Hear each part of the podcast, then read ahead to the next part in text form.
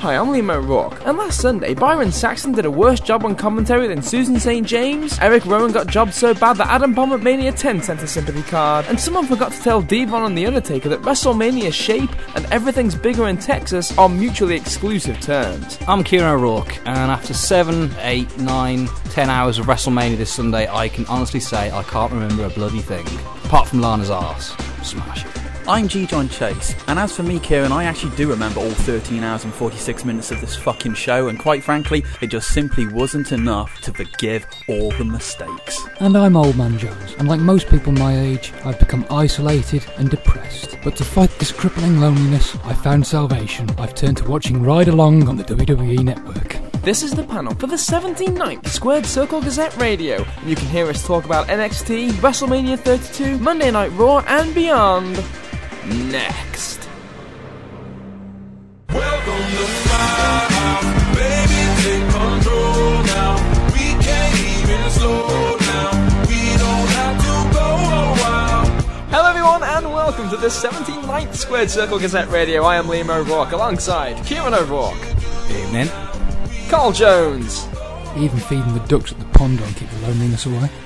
and G. John Chase. Good evening, lads. And we are back this week to talk. That's a great call back to uh, Wade Barrett and Sunday Night, which is what we're all here to talk about today. Obviously, NXT, WrestleMania 32, Monday Night Raw, and beyond. The biggest weekend of the wrestling year. Obviously, this past weekend has come and gone. We're here to talk all about it today. Our takes, and of course, we have your feedback as well that uh, you've left for us on the Facebook page at facebook.com/slash scg radio. WrestleMania 32, which we'll kick off with. Uh, obviously, we've got NXT and Monday Night Raw to talk about following, but let's get to WrestleMania first because uh, you, you guys kind of alluded to it in the open there. I'm going to get to a little bit of the feedback here first. Uh, Alan Snedden uh, said, I hated it. Tired, bloated finishes that made no sense whatsoever, and the show was far too long. Ash Preston uh, on the Facebook page said Shane's bump was absolutely unnecessary. Seven hours for a wrestling show is way too long. It's WrestleMania, not fucking Live Aid. And uh, Kieran Swain says wasn't as good as I hoped it would be. Obviously, Shane's dive off the cell will get all the plaudits, but fucking Michael Cole ruined it with his contrived fan servicing for the love of mankind call. Also, the show was far too long, around seven hours, including the pre-show. That's too long for watching anything on TV. So I want to get to those uh, bits of feedback first, because obviously it kind of touches on different elements. But uh, before we actually kind of break down the nuts and bolts of the show, the length of this show, god damn. Seven fucking hours, and and I, I, I said on the last show uh, how how bad of an idea a six-hour show was, and then they then proceeded to make it worse. Yeah, you're an extra Right. one, a And- bonus and- hour. And this is what just kind of get me. The fact that the, the main show itself actually went over by an hour, but it was also just the pre-show that just that almost just annoyed me the most. It was as, as if Vince McMahon listened to the podcast, heard what I said, and then decided, I know, let's fuck with him a You little know bit. what, G? you, know, you know what, G? We're gonna, we're gonna fuck you over a little bit. Because just, just, just imagine, folks, we're sat there, there's a room full of us, and of course we're gonna watch it. We're wrestling fans, we're gonna force ourselves to watch it, no matter what. And yet, this two hour starts, and we know it's gonna be boring, we know it's gonna be bad, just from the fact that when the, when the fucking pre-show starts, the arena's empty. There's no one in the fucking arena yet, and it's, yet they're still promoting Ryback versus Kalisto coming on in like the next like half an hour, even though there's no one in there. And then just, just to rub it in, they just form a little clock in the bottom right hand corner. So not only am I going to have to sit through this two hours shit show, right, but they're also going to make me physically watch the minutes tick away On your life of clock. my life. my life just ticking away before my eyes. Fuck you, Vince. The clock was a gimmick as well, because I was timing at my own watch, and those seconds were, they, they were like, it was three seconds for every on air second it was ticking down. So the pre show actually went six hours itself, yeah, I'll be Yeah. Jesus. I I think that Jason Agnew on the law said it best this week when he said WWE has a major problem with quantity over quality, and uh, I think this kind of exemplified. We talk about it all the time on this show uh, whenever we do talk current events, but uh, I think that this kind of like encapsulated that issue quite nicely. I don't want them to ever do this again. No, no, this is this I is don't- not I- good. No. If USA want that hour's preview on their network, you're going to get it. You don't have to embrace it, but just accept it because it will lessen the blow there. This is probably here to stay. That's absolutely fine. USA can fucking have like 50 minutes of Booker T. I can fucking have that. But next time, I'm not watching it. Uh, yeah, uh, see, you say that, but you will. you will watch it. Well, Well, let's break down the matches. Obviously, we can talk about the pre-show in kind of, in one kind of fell swoop here, and I wouldn't be offended if we did. Kalisto, Ryback, Usos, Dudleys, and the uh, the women's ten man. All baby faces going over here. Very much thank you drive through in, in pretty much every case. And then, of course, we'll move to it here. The Intercontinental title ladder match won by Woo Woo Woo, your boy Carl. Don't ever call him my boy. You know it. so Zack Ryder wins the filth. Intercontinental Championship ladder match. I thought it was the best match on the show. I I, I, I liked the match a great deal. It was but it was really enjoyable. Um, I worried about Kevin Owens' neck yeah, that's at the end of the match. Don't do that again, please. Um, Owens should be someone they're investing heavily in. He should be holding the, you know, he's hold he's held the belt for a, f- a couple of months now. This is all fairly decent. To then give Zack Ryder the win, I'd never put the belt on him anyway, at any time, in any walk of life. But to do it even, you know, sort of five years too late by this company's standards. You know, if you were going to do that with Zack Ryder, it should have happened years ago. You know what? As as much as I was pissed off with the, the situation with the United States title, it, it paled in comparison to how pissed off I was with this IC uh, um, title uh, win of Zack Ryder. Because I absolutely agree with you. I thought the match itself, up until those those final two minutes, I thought was uh, really Two entertaining. minutes, 30 seconds. Oh, 30 seconds, and and there was some good there was some good stuff there. Even though there were a lot of people in that match that really shouldn't have been there, and Most of them. Sin Cara. Most of them. um, but that win, the, the, the pre-show obviously already had me pretty frustrated and down already. But as soon as I saw Ryder win, my instant opinion was like, "Oh shit!" It was just that feeling of like, "This isn't a good start," and it wasn't going to get much better as the night goes on. But what really got to me, what annoyed me, and wish I had a gun, was just the, the audience popping for it, right? And I don't give a shit. Oh, it's if worse the next I, night. I, I don't give a shit if they were Fuck popping. that crowd. I don't, I don't give a shit if they were popping because they were generally happy you won, or if they were popping because they were just surprised, Or happy they- that Miz didn't. or happy happy Miz. did. I don't give a shit. This is a guy who hasn't been relevant, as Carl said, for about four or five years, and on top of that, he hasn't been. He's been barely on TV, on the mainstream TV. He's been down in NXT. Oh, okay then. Fair enough then. Has he been revitalising his career in NXT? Has he been changing his gimmick, doing something different? No, no, no, not at all. Uh, he's actually in a tag team. He's a oh, that's what he bro. did. Oh, so that, okay, then, so he must be a part of the number one tag team in NXT then to warrant winning an uh, Intercontinental title. No, no, he's not the number one tag team over there either. He's not even number two, three, four, or five. There's plenty of other tag teams better than the Hype Bros, and yet they decide that their goodwill was going to be, yeah, let's give this asshole a fucking br- a break, Hold on a right? second, A fucking asshole, right? Well, hold on a second. I when, second well, that hold on a second. When we were talking last week, we were doing like the cuts in the in the company. Didn't you cut at the Oh, very end? say, cut it's him. like, yeah, we all fucking cut him. Hey. And yeah, well, there's your Intercontinental Champions, man. I, I agree. Don't get don't get me wrong. I completely agree. That to me, and and big picture again, prisoner of the moment. I, I was not a fan. Big picture, um, because the, the, the inclination here clearly was it's got to be Owens or Zayn, surely, to make this belt mean something to, and to push things forward. And it seems as if they're just going to carry on with both those guys a little higher up the card if Raw is anything to go by. Yeah, the, the impression you get is that um, And this is just the way out. r- rather than yeah, rather than it be the another part of the vehicle to make the IC belt mean something, it's a way of getting the belt. I'm, I'm assuming from a company perspective, it's a way of getting the belt off Owens without him having to do a job, Yeah. which which I don't mind so much. As much as I, I don't like the I didn't like the finish, I enjoyed the match. Yeah. I, th- I thought one positive to come from it was the reaction Sami Zayn got. He, need, he, He needed that. He needed, this that. weekend and he and he needed something to, to showcase himself. And Sami Zayn ne- needed this weekend, and, and thankfully it was it was a positive one for him on the whole. Yeah, I just want to mention here, Steve Pachenik uh, says about an hour too long, again, uh, referencing uh, WrestleMania here. I really enjoyed the ladder match, ladies title, and the uh, AJ Jericho match. Hell in a Cell was also entertaining. Personally, I liked the weekend they gave Zack Ryder. Is he a great wrestler worthy of a world title push? No, not really. But he's a very likable talent who works his ass off and appreciates the business like a lifelong fan. So, uh, we, there, there, there was some positive vibes, and we mentioned it there. It got, a, it got a good reaction, and the next night on Raw, there was certainly enough goodwill from that audience that, to, to pass off. But we'll come to that clearly. but we'll come to that. I do think it was the uh, the pop was aided by how Miz Miz. sent and it, like he was going to win. So I think there was a part reaction to that because M- Miz is getting more and more points with me as the weeks go on lately, I gotta say. Uh, we'll move on to Jericho and AJ now, because the, in terms of baffling results, as baffling as Zack Ryder was, I didn't like this one either. Jericho beating AJ, I think that's a general consensus. Especially, be- unlike Ryder, where big picture you can see maybe, even with flawed thinking, well, there's, there's a method to uh, the madness. I'm not so much sure about the method here with Jericho beating AJ. No, I I don't see any any logical reason for that to happen. It was it's a toss up between that and, and, and one of the other matches to whether or not as to the sort of result that I found most infuriating. I, I never in a month of Sundays thought Jericho was going to win because they can they you can they can make the argument of oh, a, a sort of two and two. That's it. You- but you- oh, wait a minute, we're not 50 50. Shit! but then you sit there and think, well, and, and we know Styles gets his gets a, a pin back on Jericho the next night. But even so, you sit there and think, Mania's the big one that people remember, though. That that's yeah, that's the showcase, and that's where that's where you want the, the fresher talent to really shine. So to have Jericho beat him, and then Styles to wind up 24 hours later being the number one contender, It- we joked Which- about this last week. which, without me realising, and this was something that um, was referenced on the uh, on the Bryan and Vinny show. This is the fourth WrestleMania in a row where the loser of the second match on the card is the number one contender the next night. No way. really? Fucking hell. Well, when you said like about Zack Ryder being the most baffling, I think like at the time of watching the show, it, it- that was the most baffling result.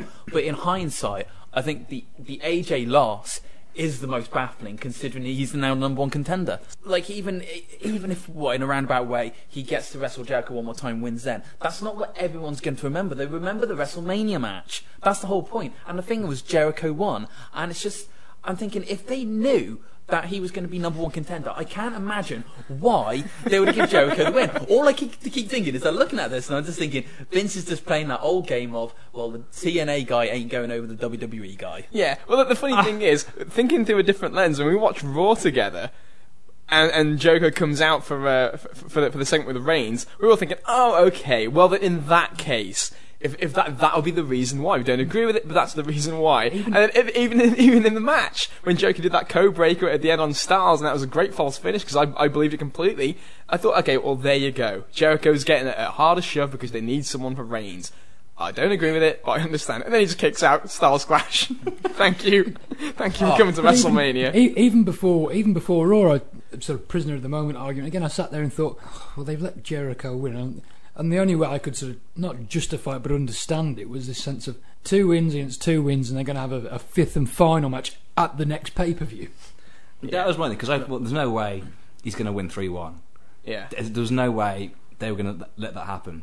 they probably should for the number one contender. Yeah. Well, they fucking, yeah, I'm not de- debating that for fuck's sake. I know, Like, for- I know, they should but offer a new guy who they want to build. That's, uh, that's so they think, okay. It, first of all, did they think Styles was going to be number one contender a night in advance? They, if they didn't, then what are they playing And at? what the fuck are yeah, they but doing? they, yeah, but this is the mo of this company. We've seen how Vince can, you know, tosses at one point during the night and changes his mind. We'll move on now because we've got a lot to talk about on this show. New Day come out of the, the Booty-O's Ah. box. Fantastic, fantastic entrance. But uh, boy, boy, oh boy, was this. Uh, th- this is a polarizing one because I've heard a lot of Oh. different takes on, on what happened here. Well, and anyone who doesn't have the take that the New Day should have gone over is wrong. You bury the New Day, Th- put now see- over Austin Michaels see- and Fat now see- Foley. now see, oh, thank this, this, this is this is it, and I'll, I'll I'll let the fat remark fly on this occasion. Styles losing his head scratching, but at, at least you know, even at its worst, I could sit there and think, at least it's Jericho. At least it's Jericho. But it was the lads. But with, lads. with the New Day, you know, one of the few hot acts in the company, you know, to lose to this group who couldn't be couldn't be less over if they tried, and and the match, you know, I, I think this this was the worst match of the weekend. I think it was I think it was a mess. It wasn't the Battle Battle Royal. That was No, awful. no, but yeah, but Liam, we we talked about this on, on Monday before Raw, and I, I put the battle roll to one side. I don't really consider it even a match. It's just it's just there. You know, in terms of what I call proper matches, it was a mess.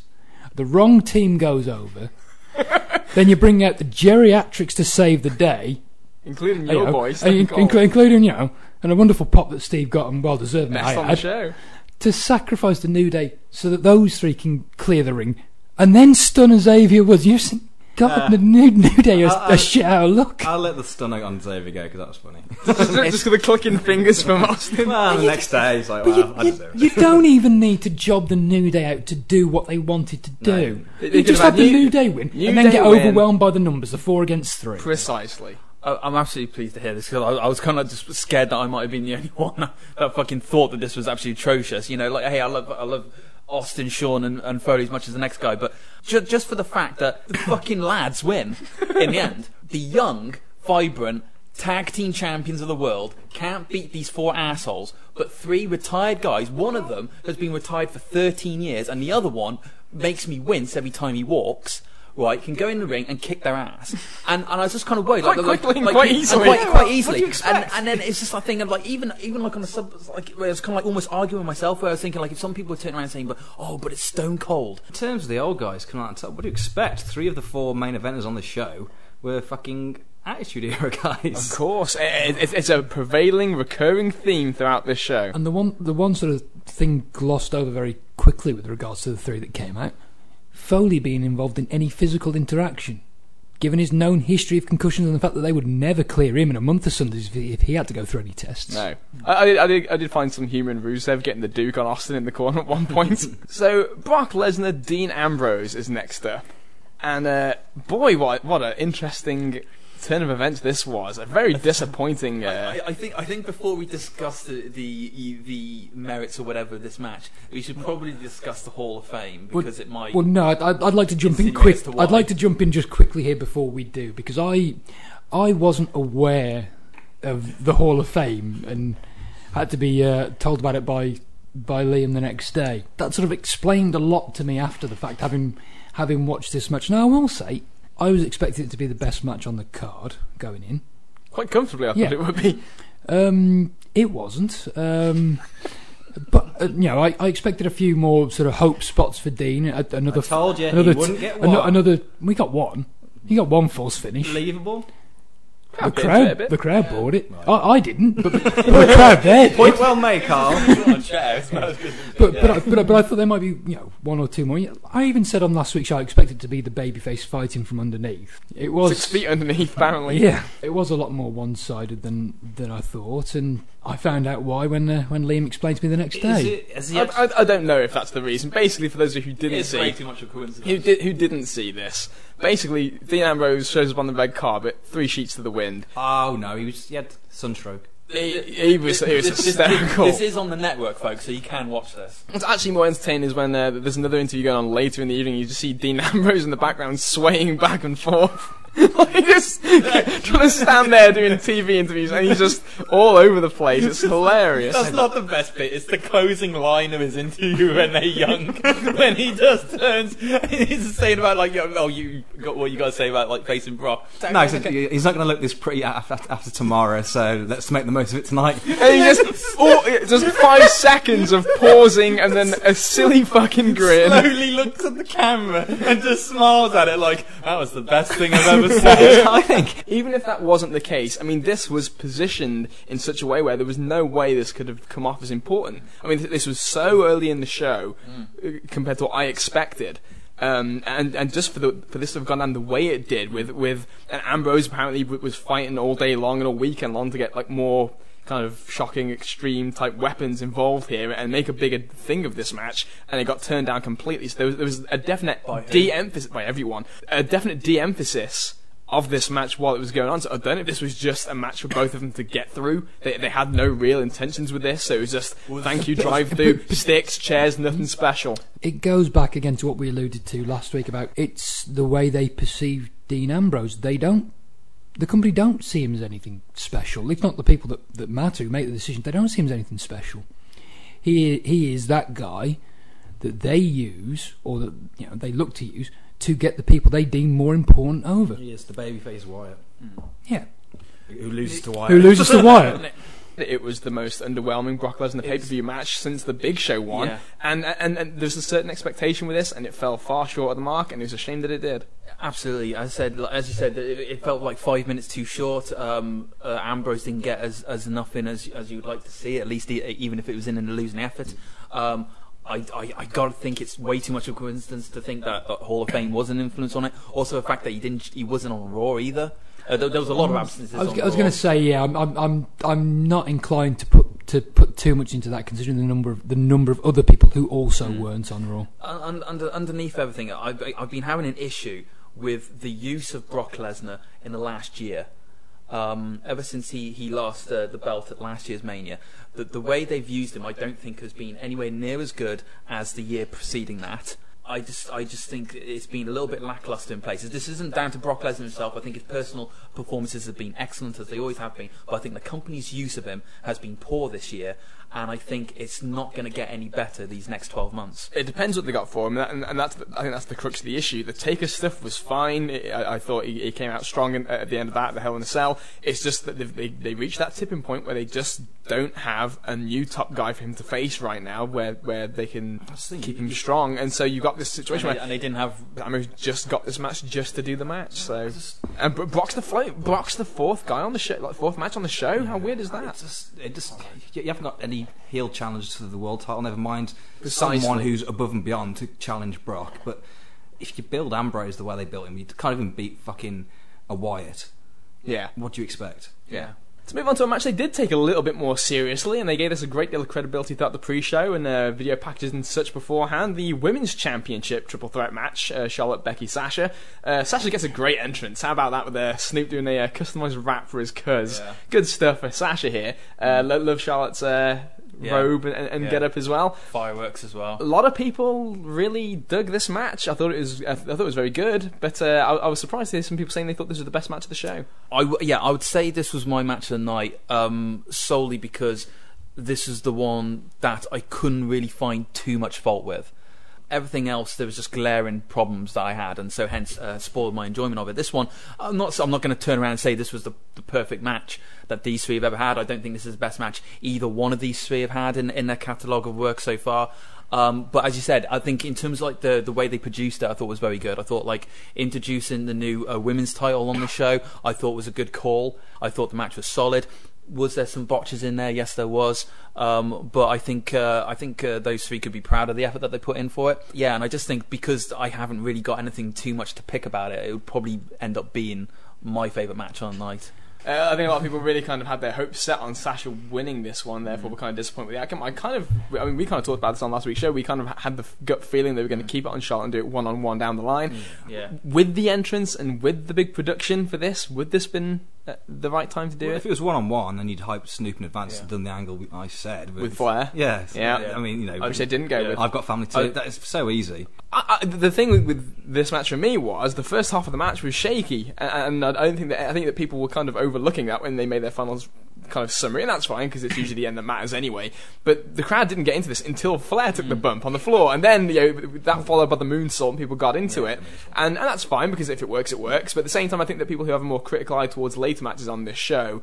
Who uh, weren't as fond of the first half of certain matches completely overlooked the fact that they said the same things mm. about this match, and it turns around at the end. Again, that prisoner of the moment kind of judgment Yeah. kind of rankles me sometimes because again, this this one did mm. end up fine in the end. So It was a good match on the whole, but as you say, it wasn't exactly crisp in, in sort of the first half of the match. And, sort of, and it, and even it towards kicks, the end, the backstabbers mm. looking they're shocking. yeah, but but in terms Yeah. of get sort of grasping the the crowd and bring the crowd along with them, that like you say, it kicks into gear once Flair takes the bump and and the moonsault should. You know, a very good moonsault, I might add. Certainly far better than any moonsault that Lita ever produced in her life. Um, Angle-esque, I thought. It was. There, there was some hang. There was some hang time. and I'm not the biggest Charlotte fan, but I'll, I'll give her props there, and credit to the company for finally realizing that the word diva outside of the WWE context generally has negative connotations. As, to as it. well as a Amen. championship belt that looks like a bedazzled vagina. fucking butterflies in China. So are they going to rename Total Divas now? no, total women. Total women. yeah. No, I um, think so. it- uh, but the main thing I did remember from the beginning of that match was was how kind of um, tepid the crowd was at the beginning. I think it was, um, I think it was like a minute in, and they did the spot where um, I think like Sasha was on like the second rope, and they were doing in the midst of like a German suplex, and she kind of dives over to do. There's a- a sunset flip Sunset to, to flip, lead yeah. to the German and misses And by a mile. She misses by a mile, but they correct it and do the move, and the crowd just like, you know, it's just like Well, yeah, because veil the, of 'cause hate the, as 'cause goes the, the correction doesn't look good. What's Yeah. what's uh, who am I particularly critical of when it comes to blown spots in wrestling history? Sabu. What does he always do? He goes back to the same spot and just makes it look more contrived. So when you do that, you know, it can sort of jar people a bit, can't it? It's So a disbelief. Everyone knows it's fake, but when, when something like that happens, like you know, watching an indie match, Yeah. it's like you uh, a You want a bit more punch. polish at WrestleMania. Yeah, yeah. You, you, a, a shit move, a botch, bu- a, a shit punch. It just you lose suspension of mm. disbelief. the crowd weren't with it initially, but it's it's not as if they were sat on their hands before the bell rang. You know, I, I would argue, and, and people may agree, they may disagree, and maybe Snoop Dogg played a part. Who knows? Sasha got one, one of the bigger pops of the night when she came out for her entrance. Absolutely, she, she yeah. looked like an absolute star. So the crowd were there. yeah. The, The, the, the crowd, first, the, first crowd, few seconds with the cradles and stuff, it was yeah. fine, it was working, but it was after that when things started to get Well, think- staggered like, like we thought it might do last week on the show. what I think plays part. I think the the, the crowd what, were willing it to be a good match. They were invested. I don't want it to, to come across as a knock on Becky Lynch so much, but the, the crowd wanted Charlotte and Sasha. Yeah. I think they, they wanted that singles match. They And they didn't like Becky, but they didn't they- like the, the, chem- yeah, the dynamic between yeah, the three. They, they they like they may not necessarily have anything against Becky, but you know she's been treated as an afterthought in the feud, really.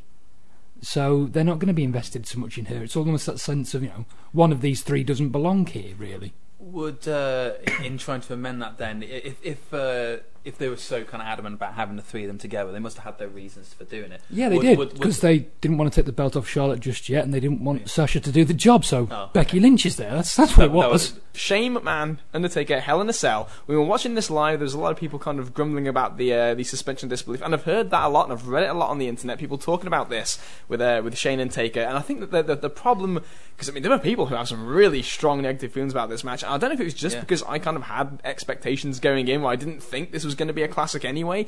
I I, I, didn't have the thought that this was going to be classic. There's a lot of problems with the match, obviously. I mean, yeah, the the last ride five minutes in and the kick out was Oh. completely meaningless. And there were there were a few things where, from a psychological standpoint, I think if, if this kind of thing happened on an indie show, guys like Triple H and Undertaker would probably laugh it out of the room. Very much 50-50 in the early going, which I think people had a hard time swallowing. If, it had been more of a cat and mouse and Shane picking his spots along the lines of the first Hell in a Cell with Taker and Shawn, funnily enough, even though Shane's not the heel. But but for a match that, I mean, as Meltzer said, ticket sales for, for this show, for Mania, picked up massively when Shane came back. And uh, and when this match was announced, I think that a lot of people left this match with very kind of sour feelings. God, this could get me a lot of hate.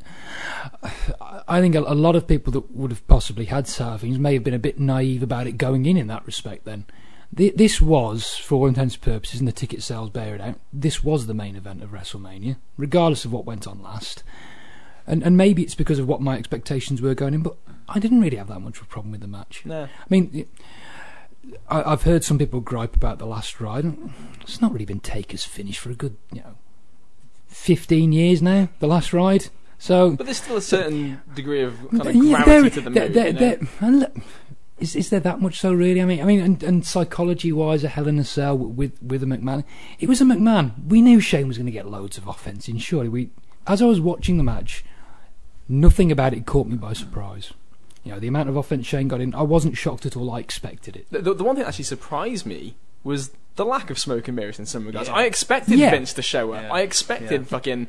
But yeah, I, I, this was the match I actually before I expected Austin to come in and, and detour Vince Kids Texas and, and have a role in this big match.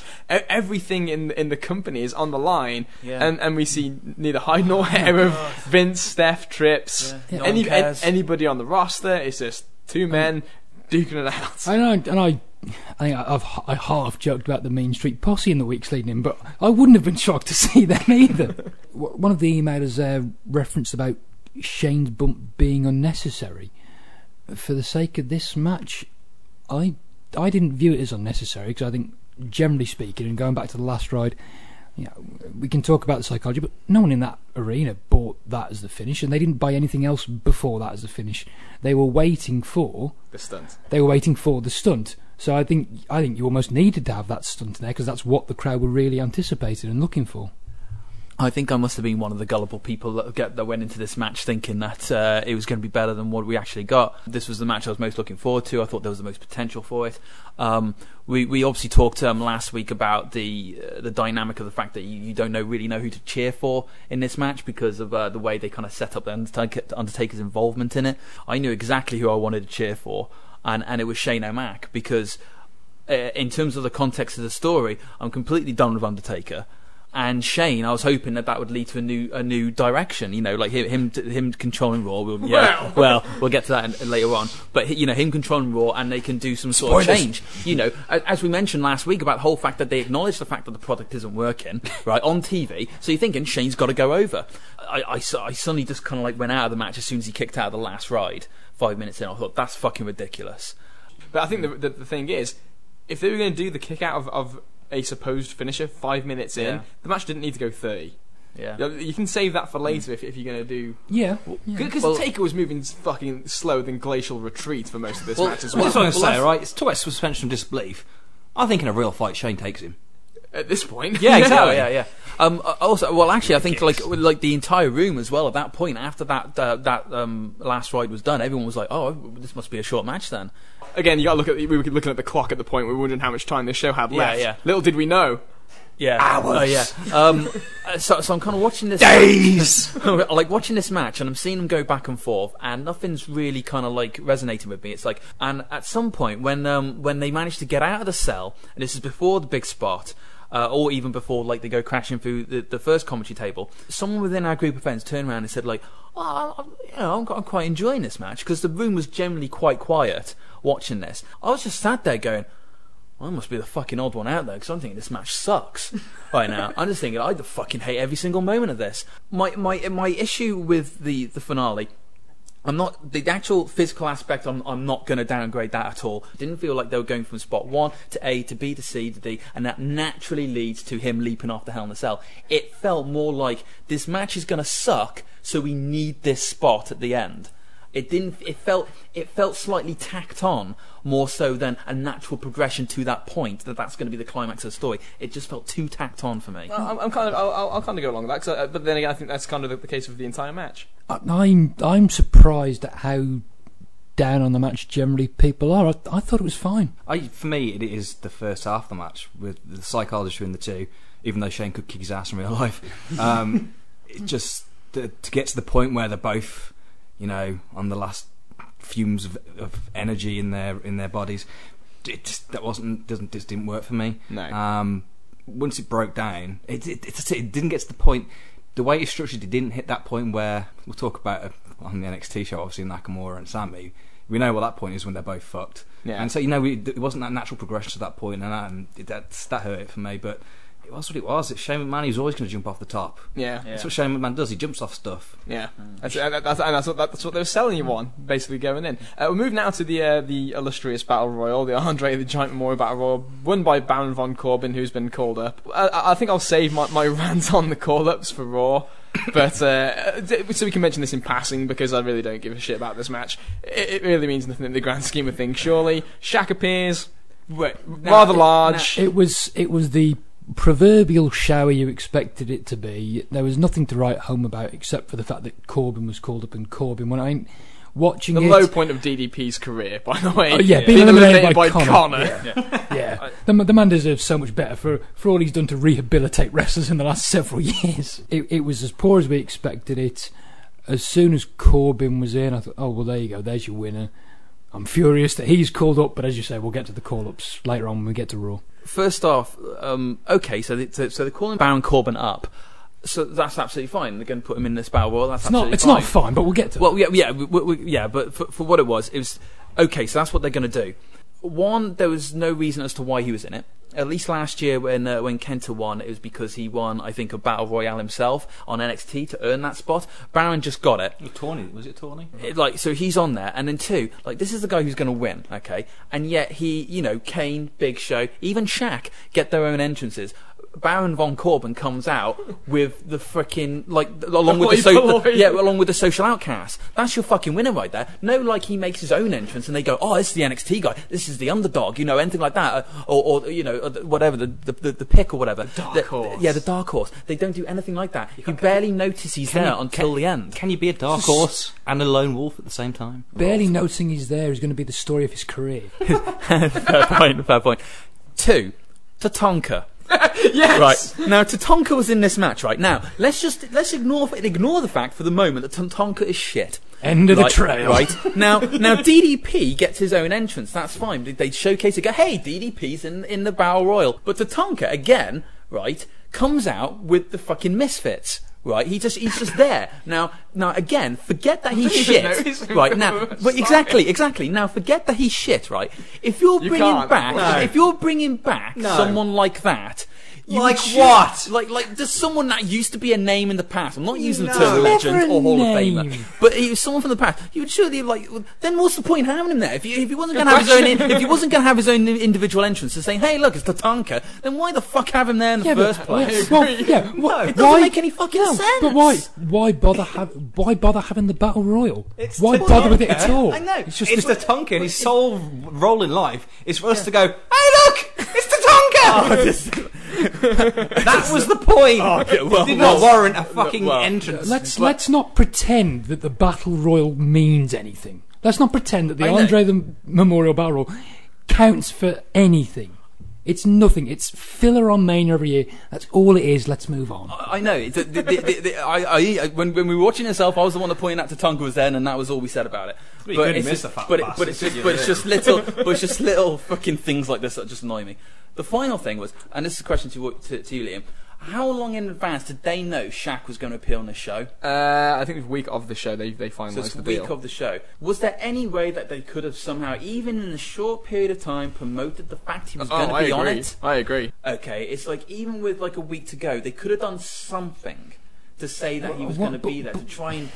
I, I As, as, as, a, as just I understand. I understand as a as a general principle the idea of advancing ahead of time. Don't get me wrong. As a general principle, I agree with you. But it's the battle royal. No one is getting the show for the battle royal, and it's Shaq. And it's not Shaq whilst he's the centre for the NBA champion LA Lakers. You know, this is Shaq. Years after he's retired, he's working on TNT on Thursday nights doing the NBA coverage. Let's not pretend that Shaq is some global megastar. The Rock is more important than Shaq Or to this. WWE are pretending. Well, not really. It lasted like two minutes. Or so. I would just. I, I- I think just on the US, is it USA Network the preview?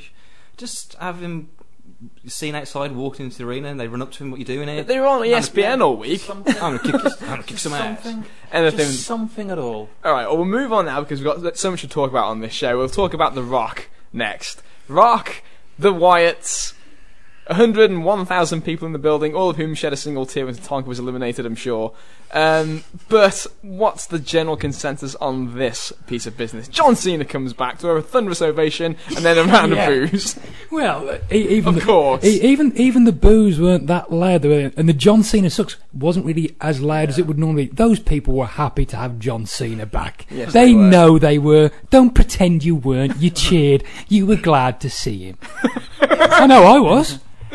Yeah, me too. Yeah, yeah, it's I mean, so I mean- Welcome back, John. Where I have mean, you been? I mean, if you want to talk about uh, sort of advanced advertisement for people being on Oh. the show, I'd have more. I'd, I'd I have more of an issue with them not referencing a Cena appearance and an Austin appearance because th- those are the people. Th- those are the people that are going to draw the wrestling fan in. Shaq ain't drawing shit in for WrestleMania at this point. and and it doesn't just stop there for me either. Like, what, first off, The Rock. I am never going to criticise anything that the the the Savior, the Second Coming of Christ, is ever going to do. Here's my issue. They knew The Rock was going to be on this show. What since January? Was it something like that? So they knew he was going to be on there.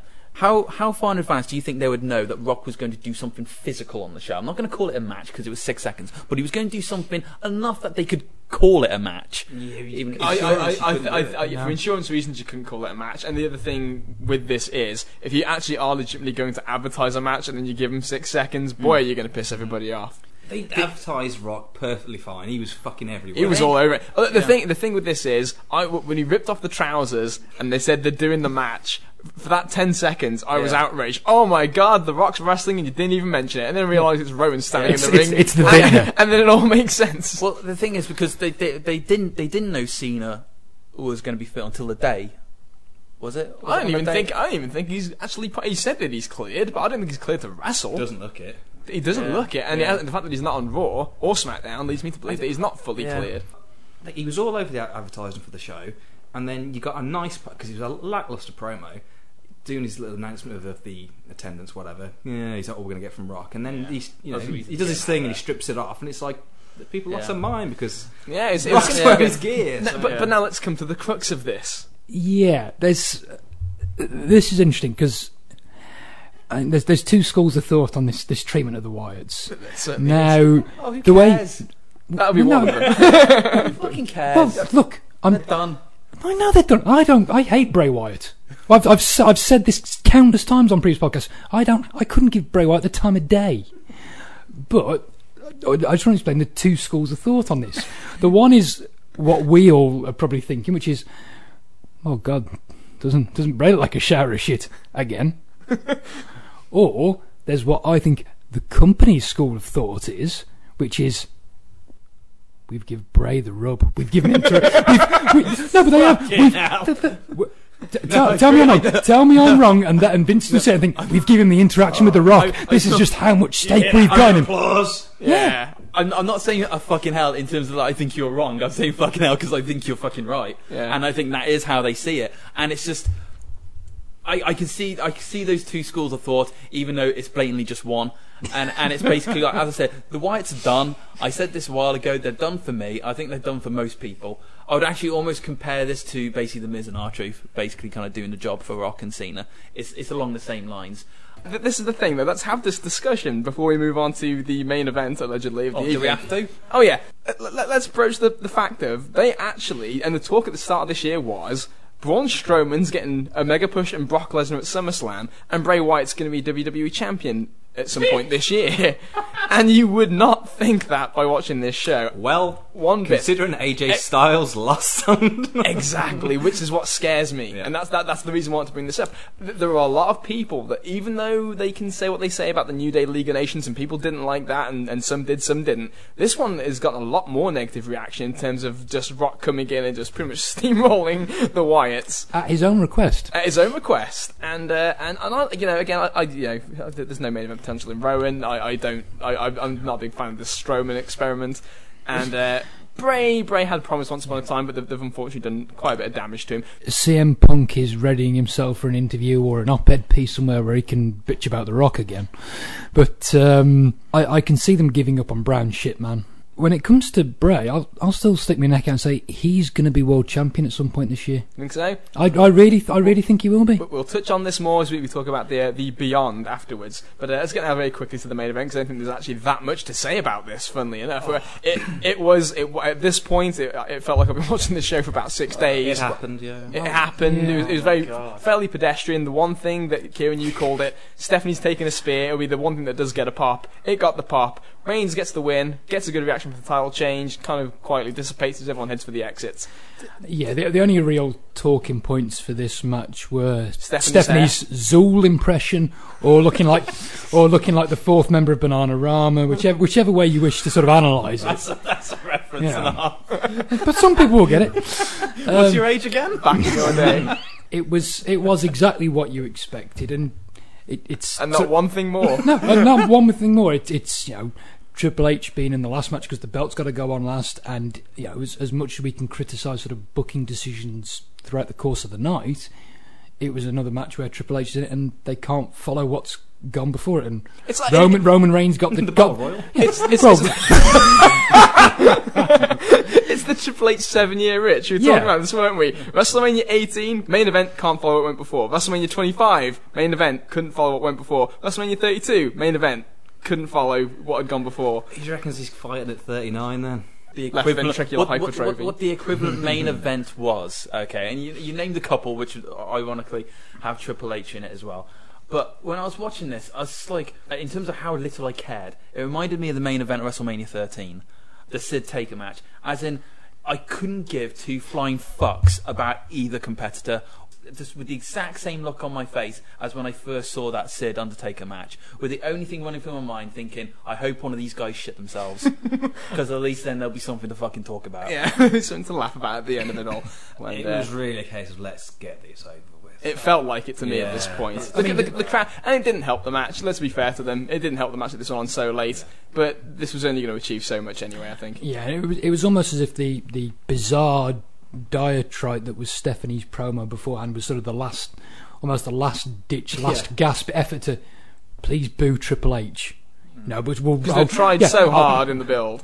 Well, that's isn't it. But, but you can picture the thought, you know, if, if we have Stephanie come out and just do this promo where she runs them all down, maybe we'll get something. You know, a real, a real desperate sort of shot in the dark. The only surprise really was that the the title change itself got a bit a bit of a louder pop than I would have expected, but you know that was about it. So, and I think uh, from from some reports that I've read, that apparently like uh, they uh, they bumped up the music a They, little they parted the audio a little bit, didn't they? They, Yeah. they muted the crowd apparently at some points and bumped up the Yeah. music on others. So And uh, yeah, but apparently, like uh, once like the kind of uh, some reports from people who were there, uh, just once the, the music ended, when when the show ended, like the, the you could hear the boos and like you celebrating. Reigns was celebrating with his family, and they booed him out of the fucking building. That will depend on where you are, in the, and I mean that's a fucking huge save. It's, Christ. it's Yeah. all it's all in pockets. Yeah. those big Yeah. buildings. Yeah. You've heard what we've had to say. We're going to now go to the feedback a little bit more. Mal Pescard uh, says uh, two really good matches: the ladder match and the triple threat. One cool spot fest in Hell in a Cell, and nothing else of interest. I'm interested to see if the Battle Royal victory leads to a decent main roster push for Corbin, though. Um, we'll come to that shortly when it comes to Monday Night Raw. Nick Davis also said no interest whatsoever coming out of that show. They need to pull their fingers out of their ass on Raw and create something genuinely interesting. The ladder match was the highlight. The stadium was too big to generate any kind of atmosphere. Nothing seemed to click with the crowd. Uh, the Brock match could have done with at least one hope spot for Dean. Uh, I was bored in the Hell in a Cell. Once again, no intrigue coming out of the ending. Uh, and they have to turn Roman tonight. It's getting ridiculous. Obviously, that was written on uh, Sunday night, Monday morning. Uh, Joe Ankovics on the Facebook page says good individual matches. Most of the pre-show stuff was meh, but the women's tag was better than it had any business being. Ladder match was kind of lackluster, although Stardust's tribute to his dad via his outfit and the ladder were priceless. What a heel! Ryder winning confused me at first, but on reflection was a cool way to go. AJ versus Jericho was really good considering we'd seen it a bunch of times. Uh, Dean versus Brock felt like it had its time cut. The women's title match was amazing. Last night will be remembered as the night that the Divas became superstars. Uh, Shane and Taker was alright. I didn't like the pacing and shaking out of that last ride was a jackass move. Uh, the spot at the end, of course, was amazing. The Battle Royal was lame, and I liked seeing the Wyatts in something high level since the injury bug kept them out of anything real. Didn't care about Cena's amazing return. Uh, main event was good, but the ending seemed rushed and not very dramatic. 7 out of 10 overall. Scale down the pre-show next year and don't run so damn long. Oh, and Triple H's entrance was way better than that Terminator shit last year, and Stephanie's Evil Queen outfit was epic. Niall Clark says, that was, well, that. Uh, the matches on a whole were okay, but the results were a bit mind-boggling. Uh, the IC title ladder match should have been Zayn or Owens, no question about it. What does Zack Ryder winning achieve exactly? He hasn't been on TV for months. Then all of a sudden shows up and wins the IC title. Uh, Styles versus Jericho, decent match, but Jericho won feels like a big fu to Styles because he made a name for himself outside the WWE. Kind of felt like Sting last year all over again, to be honest. Uh, this is the Jericho that jobbed for Fandango at WrestleMania, yet Styles couldn't get it done, which really does kind of put this all in perspective, I guess. Uh, New Day versus the League of Nations. Okay, so one of the hottest acts in the WWE loses. Uh, the clear thing would be for the New Day to sneak a win, the League to attack them after the match, leading to the segment with Austin, HBK, and Foley. So we share that sentiment there. Uh, Ambrose versus Lesnar. Now the right person won here, he says. Uh, no way should Ambrose be beating Brock in this environment because it's Brock Lesnar. However, the match was too short and not violent enough. Ambrose looked weak as it took one F5 to beat him, and all the weapons teased for the match didn't get used. Yeah, what's the point in all that stuff as it turned out in the end? Barbed wire, baseball bat, chainsaw. Um, the women's title match, my personal favourite match of the night, he says. I wanted Sasha to win, but at least this way you could see the direction they're heading with this storyline. Uh, Hell in a Cell says, a poor match, too slow and overall uh, not violent enough. However, props to Shane for the cell jump. That guy has huge balls. Uh, the Battle Royal, this was done right, he says. Corbin winning was the perfect choice given the field and helps elevate him possibly to the main roster, and Shaq is huge. He certainly was. Um, the Rock segment, he says, went a bit too long and made the Wyatts look like chumps again. The Rock's entrance went on for far too long, and that flamethrower didn't do anything for me. It was getting good when Bray came out, and the 100,000 Fireflies was awesome. However, they got buried by Rock and Super Cena, and it pissed me off. Bray doesn't deserve this treatment, he says.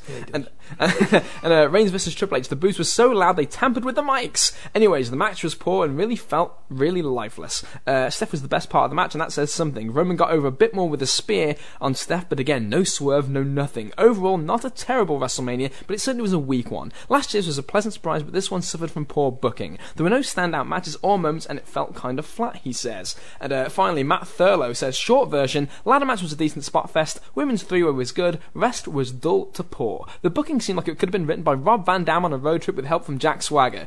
Uh, I would ask one question, and Kieran's driving. Uh, I would ask one question, has anyone, with the exception of Shane uh, and Charlotte, come out looking any better than they did going in? I personally think not, and that's about as damning a statement I can come up with for the biggest WrestleMania of all time. Oh, and what was with the muting at the end of the show? Well, I think I know what the uh, the issue is. The muting at the end of the show, but some interesting thoughts there uh, in terms of kind of again bit scattered thoughts on me. No one's really all in on this and saying this was a great show, but uh, there seems to be a little bit of hesitation in terms of panning it completely. I think it seems appropriate now to kind of go around the table and taking those comments on board. If you were to grade this WrestleMania, uh, what kind of level would you put this at? Uh, what, out of ten? Yeah, sure, why not? I'm like maybe six and a half. It was generally as a spectacle. It was entertaining enough, but the booking was fucking atrocious. Okay. Again, I I think six and a half seems pretty reasonable to me. If, you know, you know, when you think about ranking WrestleManias, to me this is this is sort of middle of the pack somewhere. It's not, you know, I've, I've for for some of the negativity it has got, it's not a patch on some of the worst ones like nine or eleven or two. It's not it doesn't even approach the uh, the shower of shit that those were. So to me, you know, six and a half, something like that seems pretty reasonable. Middle of the pack mania.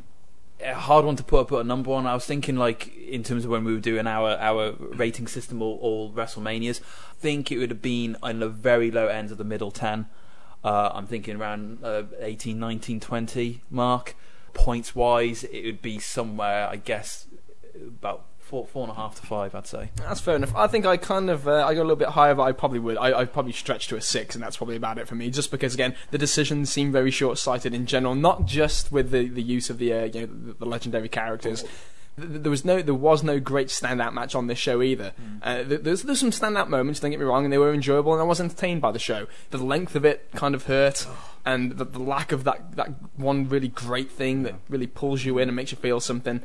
Uh, for me, kind of kind of keeps it around that six And the mark. booking was, I mean, it was so ill conceived going in, and then it was compounded by the finishes. If, say, Owens or Sami had won the ladder match, Yeah. would that have. Perhaps I, I- think one or, one or two decisions in a different direction probably would have swayed me because it would have ma- made me think. You know, AJ. again, what's next? What's going forward? Okay, now, now we can kind of think. Okay, that one made sense. We can go forward with this. That didn't happen so much, but I do want to kind of move now, transition to NXT uh, Takeover in Dallas because there's a show with some very uh, decisive finishes, all pretty much across the board what they should have been, in my opinion. So yeah, let's talk about it again. We can kick it off. There's not as much to talk about here, so we can talk uh, in, in in briefer, broader strokes. American Alpha finally win the NXT Tag Team titles. We did kind of spitball the idea of will they hold off on this and, and really kind of fuck the people. NXT seems to be the show where they book quite smartly to what is the right thing to do, and I think they kind of got the, the timing right on this one. Just perfect, actually, when it comes to uh, Gable and Jordan. Gable Jordan uh, was so the right call. Uh, it had been, it, I thought, I think it would have been almost bordering on potential disaster if they didn't, just because of the way they've been built over the last several months. They haven't lost a match yet, and um, Novel concept that. I know it's actually a team that they actually put over, and I thought the ma- and actually outside of just the, the simple results and how hot uh, uh, Gable and Jordan are at the moment, I thought the actual match itself I thought was really good. I thought it was really entertaining. great There- team. There, there was there was a couple there was a couple of mistakes here and there, mainly thinking of that, that power bomb double team that by was pretty by the Bible. that was that was pretty bad, but I thought I thought they recovered from that really well. Obviously, the dynamic of Gable and Jordan's just off the fucking hook. Ga- Gable's a fucking star, and I also like the more I see Jordan as well. I, I see a lot of potential in him as well. I think he's I I think he's fantastic. It's absolutely the right result. There's no doubt there. They, they are a great team. You may be worried a little bit during the match when the power bomb spot didn't go right because you, you know Dash and Dawson looked a bit hesitant there. I don't think they were sort of. I don't think it was the smirky heel element. I think I think the cogs were turning a little bit. Rabbit the headlights, yeah, it? and and you you worried that maybe the wheels might come off, but you know they composed themselves and, and got back to it, and it was it was a good match with with the right result. The, the only way of possibly defending the revival going over is if you were bringing Gable and Jordan up to the main roster straight away, which you know, in truth they should do. I'm hoping it's a short run for short run with the belts for that reason, because there is no no genuine reason to keep those two in NXT any longer. Yeah, I think the benefit of like these takeover shows every two or three months is that they can't really hold off because it would have been too long. Yeah. they lose momentum, they lose steam. Um, when you've got pay per views and you've got Raws every week, pay per view every month, Raw every week, it's the, the, the temptation to drag things out just to get an extra match over because you need matches. You need content? Yeah. So when it's you know it's sporadic content, it's it's you can do things right and, and Yeah. yeah. That's what I said before. They're just a fantastic tag team. I love uh, Chad's shine at the start of matches. yeah, Um, always comes off great. Yeah, brilliant. and, and ditto Jordan's come back. and Jordan, the Jordan come back, yeah, and you know the worst thing they could do is split them two up. I know. I, I think the ah. same thing is, and I almost fear they're going to if they like Vince sees Jason Jordan Yeah, and thinks he's got it. It'd be Billy Gunn syndrome. And, and like, you, and you see small Chad Gable, and you Yeah. think, oh god, no. No, that this that the chemistry's perfect. Um, so not too much negative to say about that one whatsoever. Although we do come now to Austin Aries Baron Corbin, which I- I- and uh, yeah, there's a lot of people who said they thought this was a good match, but obviously compared to the compared to the rest of the show, I have a little bit of a different stance personally. Where I thought this was the real white stain on this little blue dress of a show. I'd agree with that. I did not like this at all. The, the Yokozuna tribute nerve hold was not appreciated by me. And Austin Aries, who is a fantastic wrestler, looked and came off like he's just filler. A- un- underwhelming showcase for him. It, wrong guy to put him in there with. The, the crowd weren't with it because they don't like Baron Corbin. It's not. It's not heel heat. It's we don't like you. I we don't I want to I see don't you. know. I, I think there are times when they can play with that, though. I mean, it's the yeah, it's not as extreme as the Eva Marie case, no, obviously. no, no, certainly not. But, but at the same time, it's Austin Aries, and it's this crowd, and it's Baron Corbin, the guy. It's like it, it did have the, the dynamics. This Maybe. could have been something But- more. But you say it's it's this crowd, and you know they're, they're as judgmental a bunch as we are, and you know Well, not. they didn't have a problem chanting NXT for Corbin on fucking Raw. No, Well, yeah, exactly. no, yeah, yeah. Well, I'll Or get WrestleMania Yeah, for that I'll matter. get to that. Those people, but that crowd being what they are, you can imagine they sat there and thought, you know, in large part like I did, well, this is going to suck. So they're not going to they're not going to invest in it, and people generally are being kind to this match. I think it was poor. Yeah. I think it was very poor. But then I think Baron Corbin's poor. so I wasn't expecting anything going in. That's sort of- I mean, it's, it's a horrible stylistic match, but I thought it'd be fast paced, keep it short, and surely the point is he's going to hit him with a brain buster and he looked fucking incredible. And none of the above happens. No, so- no. But you almost got the impression watching, you could see almost on um, because we know we've heard all the sort of Austin Aries and his, his temperament, and he, he's someone who can be accused of getting the old boo boo face, can't he? And I, I got that impression just watching the match. You could almost see this expression. I was mm-hmm. thinking, "What the fuck am I doing in the ring with this guy?" Uh, yeah, I was kind of disappointed that um, Aries wasn't uh, showcased more than, than what we know he can do. I I wasn't as down on on this as probably most people. I, don't- I don't think it was a, a small classic or anything like that. I thought it was just it was fine. It was actually pre- pretty similar to when we had the Brooklyn show, and they had Samoa Joe versus Baron Corbin, where That uh, was miles better than this. yeah, yeah, yeah. I, I, I didn't, I didn't hate the match, but it was just like there was other matches I was more interested in, so it didn't bother me that this one didn't really exceed expectations. I mean, the, the Joe match with him was, you know, suited him much better. but More of a tough guy brawl kind of thing. Just this, this, Yeah. this match, it just, no, it just didn't work for me at all. No, likewise. Move along now to a match that did work quite well for me, which was Sami Zayn Shinsuke Nakamura. Many people's opinion, best match, best WWE match at least of this weekend. Uh, a, a sentiment I would certainly agree with. Pretty much I'd the share board. that. Uh, as uh, as a enormous Nakamura fan in New Japan, this was a completely surreal match to watch. Kieran watched it together as it was uh, taking place, and it was just the weirdest thing in the world to see him being him. Not, you know, that the music's fine, it's cool, you know, but it's, It's great, not. I like- I like the I've watched it fi- the match It's a five grower. times now. Yeah, it's, it's a grower. It's it's not as good as his New Japan one, but it's cool. At least it's a superstar entrance. Um, and he's just fucking great anyway. So I think you know. Uh, again, I- I am interested though because we'd had this discussion you know, last week and in previous episodes about Nakamura and how you felt he'd translate to an American audience. Now, of course, this is a different case. This isn't a normal American audience. This, this is an audience that knows who he is and knows everything that he does. Well, that- knows yeah. knows his spots, knows his pose. It's a, it's a leg up. This was a situation that was going to be very hard for him to fail, to be quite honest. But this exceeded my expectations. it just my concern is, I mean, this crowd is reacting to every little kick he's doing. Yeah, Stuff that doesn't deserve a reaction and will not get a reaction on other shows. Just random little kicks. yeah. So, I mean, they are eating it up, obviously. For me, he's great, no doubt about it, but the jury's still out for the wider Gen Pop. It is. And that's not a knock on him at all, that's just how will people. It's just, Ma- a, it's, maybe it's, just it's an unwritten book at this point. Yeah, you know what I mean. absolutely. For me, there was an overriding sense of relief when it comes to Nakamura because you know we, we joked last week about you know, coming out to the Orient Express music and having Shinji as the manager, or you know all the the worst sort of things you can imagine, almost the caricature of, of what he what he could be in this company. And in the WrestleMania program, they had eliminated his first name. It was just Nakamura in the WrestleMania program. So that there was concern before this match they were going to take away Shinsuke as part of his name. So- But, uh, nope, he, not on the night. Thankfully, all, all those sort of worries or concerns were, were dispelled at, at least at least for one night.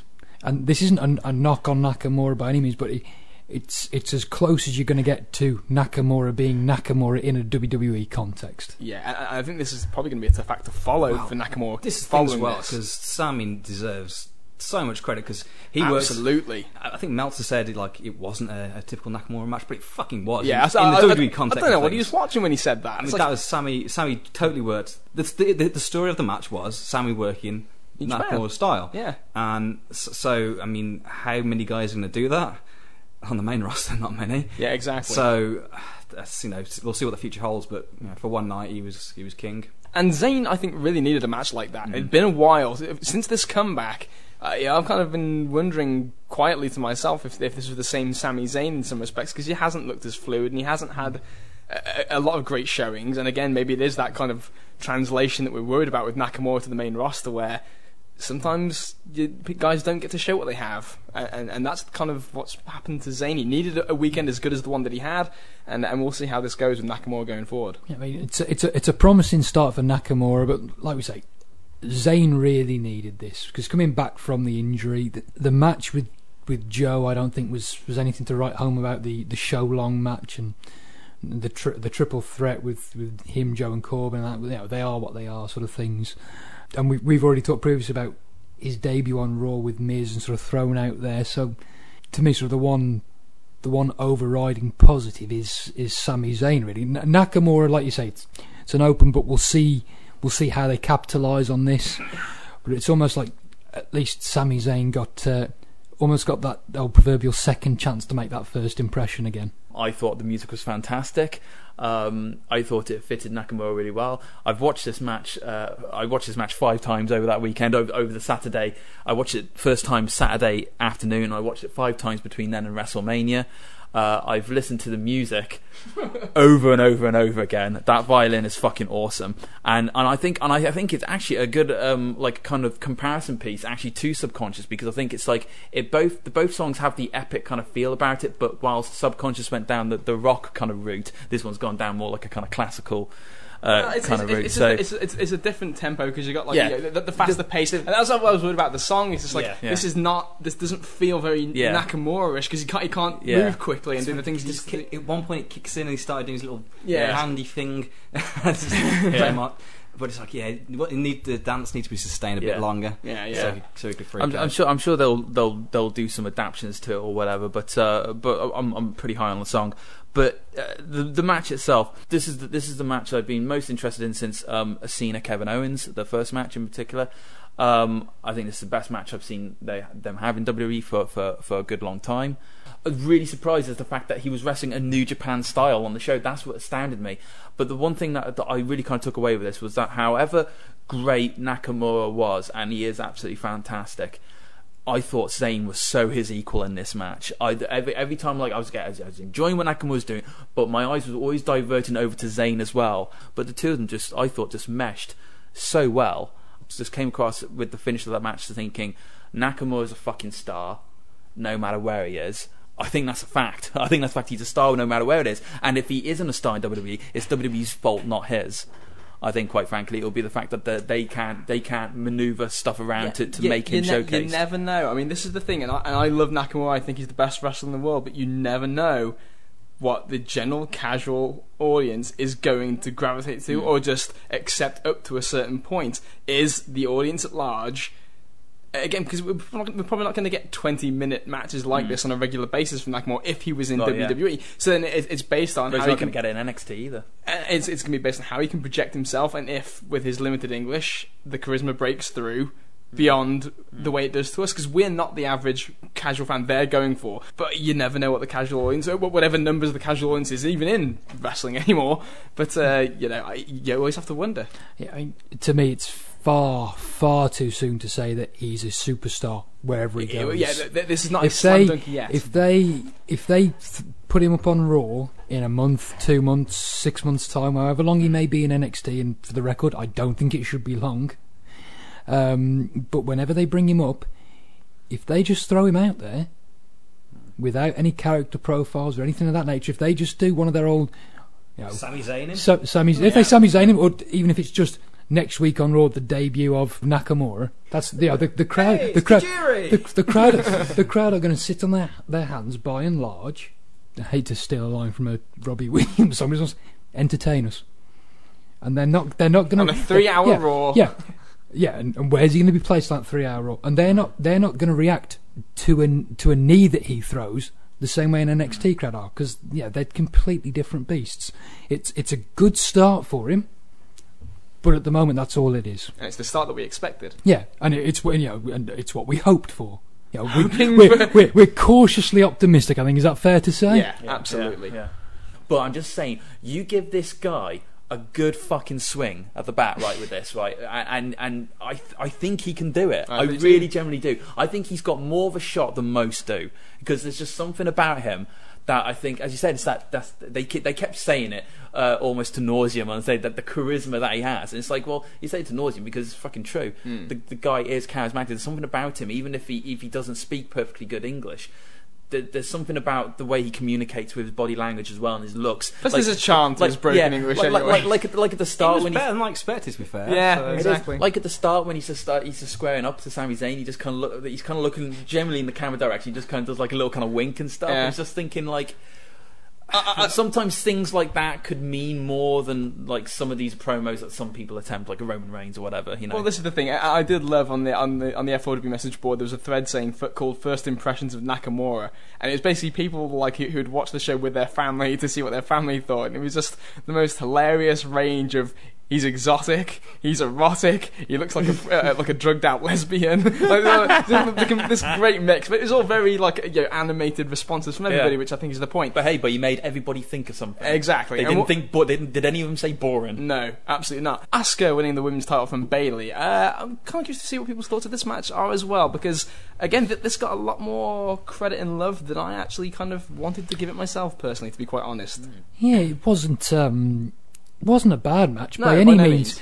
It it struggled to follow Nakamura and Zayn, which I think you know almost any match was going to. It's not a knock on the women; it's just a, a fact of where they were positioned. Yeah, What possibly hurt the match a little bit is the fact of and and Asuka did get some boos, but it was that sense of Bayley is beloved, but by and large they didn't really want to boo Asuka No, either. they respect Asuka anyway. so, so, so it, it almost gets that confused element from the from the crowd. I think that that plays a bit of a part into the dynamic of the match. Perhaps, but I think in many regards, this is the audience again where that face-face thing, which is usually such a struggle in some cases, mm. sometimes it pays off, sometimes it doesn't. It didn't here, and to be quite honest, I thought that the way that the match was wrestled and, and, and built didn't lend itself. To, what the fuck was that? D- d- didn't lend itself to building reaction. Over, uh, it felt the the, the, ask, the the chicken wing came from nowhere, pretty much. It Yeah. just it, it didn't feel like it was building to, Well, to a the, the, crescendo. the, the, the crowd certainly didn't expect that to be the finisher. I think they were they were sat there waiting for Bayley to, to reach the leg out and, and hook under the ropes. And they they were expecting a rope break there. Was this the best women's match they've had on NXT? No, it wasn't. They've certainly had better. But again, I, I thought it was like a, a really solid match. A few issues here and there, but by and large, uh, nothing that kind of detracted uh, from the show. I thought. I thought Asuka, Asuka, I think, is an intriguing character. I, I actually, I actually go as far to say I don't want to hear her talk at all. I don't want him to even attempt it. I quite like the fact that she's just a silent, crazy fucking bitch that likes to kick the shit out of people. And Bayley, I just, I, I, she just continues to, to make steps and improvements. I think, and I just think like, uh, I think she's a good talent. I'm surprised she, ha- she hasn't been called up. I'm guessing. I'm guessing they want to keep her around for a little while longer. Yeah, the the, the, the finish with with the with the uh, the chicken wing uh, out of nowhere. At, at first, it was kind of a bit like strange, like particularly like with the finish, like just like so abruptly ending, and then it just kind of suddenly like I just kind of clicked to what it was, and it was just reminded me of like just over a year earlier when they did t- of sorts the same thing with Sami Zayn and Kevin Owens, where Kevin Owens comes in and then just beats the fuck out of Zayn. And just like is declared the winner through, I think it was just like It was ref referee stoppage ref stoppage. This is like a different thing, but in terms of just that that big baby face who everyone loves, and then someone just comes along and just bam, it's like they hit a, they just hit a brick wall against this guy, and so suddenly I like that that finish. This is a woman that hasn't lost yet, so why wouldn't she have beaten her? That's fine. It's just she, I- I she's think- kicked her ass, and I think It also wasn't, no, it wasn't. She didn't kick it. It was, it was 50-50 Well, yeah, until yeah. the until the chicken wing, Yeah. and then it was treated like an, an ass Yeah. kicking. And that's why, it, that, and that's why it didn't connect to the audience. I don't think because Okay. that that was to me. I think that what you're saying actually would have been the way to go. I think that, Hmm. that and we said it last week. It, this is a perfect situation to create a mountain Yeah. for Bayley to climb. Yeah. and I don't think they That- did that so much. that- here. It was, just, it was just an out of nowhere Yeah. finish. And, and Bayley has always had that that sort of that underdog element to her character. So t- to have the the babyface fight from underneath, Yeah. and I know they're both I- babyface, but to have her fight from underneath would have made more sense against against the woman who has been on a tear through the division up Yeah. to that point. But like you say, that it was a, a fairly even Stevens match un, until the finish, and like I say, it wasn't a bad match. It, it was fine. Yeah. Some things didn't quite translate, and it Hmm. just struggled to follow the match that had gone immediately before. I think that's that's all there is to say on that. I wasn't really enamoured with the match. Uh, it was okay, but I really don't rate Bayley as highly as pretty- Most people do. m- most of the other seven billion people on this planet. Um, I th- there's a bit of a styles clash for me, and it wasn't uh, doing a 50-50 match. It should have been an ass kicking and Yeah. little Bay f- coming from underneath. Also, the Asuka style coming straight after Nakamura when you've got Nakamura and Zayn doing it much better. And it just it was tough. Uh, Obviously, the dynamic of the, the two faces as well made it tough. But as we move now to the main event, Samoa Joe Finn Balor, I think that this match actually probably also would have suffered kind of a similar fate had it not been for the fact that Joe got cut open immediately because the crowd's intensity kind of multiplied immediately because of that. And I think it's kind of it took people out of what was kind of a bit of a malaise after the uh, the Nakamura Zayn come down. The constant interference by the officials to try and stop the blood. You try it once, fine. You want to try it two times, good on you. After a third time of it not working, just fucking leave it. Joe's willing to carry on. Just fucking leave it. He- he wasn't wa- the problem. Stop- wasn't, stop- well, Joe, Joe stop wasn't. Joe wasn't. Joe wasn't the issue. It's all. It's completely. It's health, health and safety. Really, that's all it is. It's, They- it's got they- nothing to do with, with whether or not Joe was willing to fight. At, at one point, the crowd chanting "Let Joe bleed," and he's nodding along with the fans. He, he wanted to, he, You want, could- he you- wanted the drama. He could feel the intensity grow, and he knew that match could have been awesome if they'd have just let it be. Yeah. he, he was clearly exacerbated You by want to write a letter of complaint, send it to Abdullah the Butcher, not. Yeah, exactly. There you go, and that's, that's probably one of the reasons why, because at least they can control this stuff. I I just thought it was sorry, Carl. No, Uh, I thought it was um, just the dynamic was so funny, like because it was always when Joe was getting the heat. Yeah. So then they'd stop it, and then like Pussy Balor would recover, and then Yeah. okay, well Joe's gonna get his heat back again, so he'd start Yeah. kicking his ass again. He starts beating up again. He yeah. constantly getting the advantage until the damn referees keep getting in the way and saving him. And hey, they could make an interesting story out of this on, on TV if they want to do another Yeah, match. I mean, they. Let's face it. It was never a crowd that was going to boo Samoa Joe anyway, because that's it's just the nature of that crowd. But it, it almost completely baby faced him. even if, there- if there was any ling- even if there were a few lingering boos, it just baby faced him immediately. Here's the tough badass who wants to fight on. Yeah. ju- they just won't let him. Yeah, n- not a bad match. I was happy to see Joe lose because I thought that meant he was coming up onto the main roster. Yeah, yeah. How I- wrong I was. yeah, I, th- I do think he's coming up soon. He's kind of yeah, he's gonna cost AJ. Reckon? We're gonna get the heel Samoan Hit Squad, baby. I'm telling you. We'll see. We'll see if we get there. But I want to transition now to the uh, the loyal listeners who have uh, chimed in with this show. Uh, John C. Haddock, friend of ours, Hey. on the page says, uh, "You look at my highlight of the weekend, NXT. I mean, for fuck's sake, how entertaining are this roster? American Alpha are lightning in a bottle, just explosive fun and one of the most entertaining tag teams I can remember in a decade. Joe, Aries, Devitt are doing good work in their roles. Maybe the booking could be better, but their match work on the show is still engaging stuff. Zayn should stick around longer in NXT because then we get the real main event. Enter the fucking man, Shin baby, Shinsuke Nakamura. There was nothing greater to me this weekend than the anticipation of the King of Strong Style convulsing his way into a WWE ring. They gave him a music and entrance that made him look like a million dollars, walking from the shadows into the light and bringing with him a style, finesse, and class of competitor that the American wrestling audience has missed out on for far too long. This isn't sucking up because I know that there are fans of him out there. This is my opinion as someone who's watched wrestling for nearly 30 years. Nakamura is the best wrestler in the world right now, maybe not in terms of star power, since he's only just arrived to the Western audience, but he brings with him a methodology, style, attitude, and breed of wrestler that's been missing for far too long. Uh, Shane Doyle says the absolute highlight of this weekend was Zayn Nakamura. Everything about this match was absolutely perfect, and I had a lump in my throat start to finish. Nakamura's new entrance theme is utterly brilliant, and has been in my head on repeat ever since. The pop when he dove to the ropes for his arching pose was insane, and almost pushed a manly tear through my manly eye. Everything from that point built and built. It was bloody excellent and will be very hard to top this year. Match of the night, match of the weekend, possibly match of the year, and definitely one of my favourite matches ever. So very high praise indeed. Alec Norton says uh, Nakamura more than lived up to my expectations from last week and put on the match of the weekend. Hopefully he'll be allowed to carry on in that vein throughout NXT and maybe WWE if Vince has retired or passed away, Dunn's been fired, and Triple H hasn't been working long term on a new reign of terror. And uh, S. Doyle Granger says my weekend in Dallas started with being 10th row at TakeOver takeover, basking in Nakamura versus Zayn. To say it climaxed early would be an understatement, but WrestleMania was an insane experience as always. Less than Stellar Mania, but the weekend was fantastic, and today begins the road to next year. Uh, just on that subject, there we mentioned uh, the WrestleMania scoring net. If you had to give NXT a score out of ten, what would be the, yeah the consensus around the table be? Maybe eight and a half, Eight and a half was the number I had as well. based on you know tags, the tag and Maybe a nine. I might push to a nine. Uh, I think maybe Eight and a half seems more fair because of uh, Aries Corbin and uh, yeah, and uh, I think eight and a half just based on Nakamura and Yeah. American Alpha Line. To be honest, I'm not a million miles away from that. I'm I'm going to say eight. Possibly would have been higher, but I I do think Corbin Aries was that bad. Yeah, I'd give it a nine. Solid nine. Yeah. Which takes us now to Monday Night Raw, the Raw after WrestleMania, usually one of the more uh, interesting shows in terms of audience reaction. Uh, this is going to be a curious one to talk about because right off the top of the show, we get Vince McMahon coming out to a chorus of no chance from the crowd, and uh, and then he decides to put Shane McMahon in charge for the night, which I thought was a lovely uh, Superb. sequel to What the last the point? five weeks of uh, of build up for this show. All I could think of watching this, I don't know if you've heard this too, Carl, but Rick Morris on the FH Lounge mentioned uh, a, fellow that we know who works in the company, and uh, and his perspective on Vince McMahon and the way he looks at big matches, and I thought that it was completely appropriate for this situation because he was talking about Brock and Undertaker or something like that, and the uh, the the line was that when Vince is coming up with the WrestleMania match or the big match, all he looks at in his head is on the billboard, on the day, what does it look like? And that's the extent of Vince's thinking of the going in and coming out. And if you actually look at the last few years of WrestleManias, you can very much see the pattern. Like Brock Lesnar Undertaker WrestleMania 30, the build was absolutely shocking. They did nothing for that beyond making the match.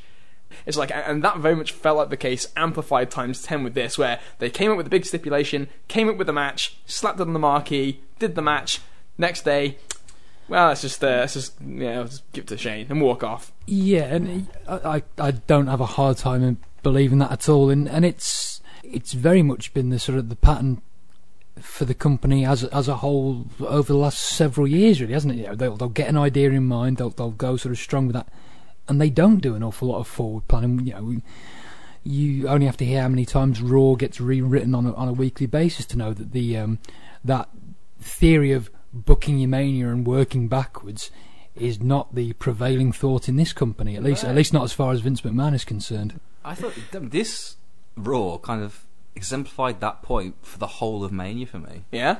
Okay, well that's over with, and now it means absolutely fucking nothing. Yeah, everything you saw at WrestleMania, either the, the, the winners lost or the losers won. Shane McMahon loses it all, comes back and runs the show. To defend that though, it's like okay, so Vince has won. He's king of the world again. Nothing's going to challenge him. Doesn't care. He doesn't care. Shane's trying to steal his thunder. Fuck you. Triple H and Stephanie aren't here. Fine, run the show. I don't give a fuck. Let's watch you fail. It- may have simply been that after the fucking build of this is a shit show, it's just something to transition back to normal. Yeah. Um, because, because they were, they were looking at this show clearly in isolation anyway, in terms of the disclaimers given by JBL before the, the show even got shame- rolling. oh, shameful, shameful that. Uh, They're the- just having fun. I mean, and, and they did it a few more times. It didn't sound like they were having fun, by the way, in that second hour. No, and, and they did it throughout the show. They the, the commentators re- uh, kept kept revisiting those lines, but um, I I just got the sense watching it. I don't. They've sort of looked at previous years, the night after Mania, and they've almost deliberately held back on this occasion in the sense of there was no Lesnar, there was no Ambrose, there's no Triple H and, and Stephanie.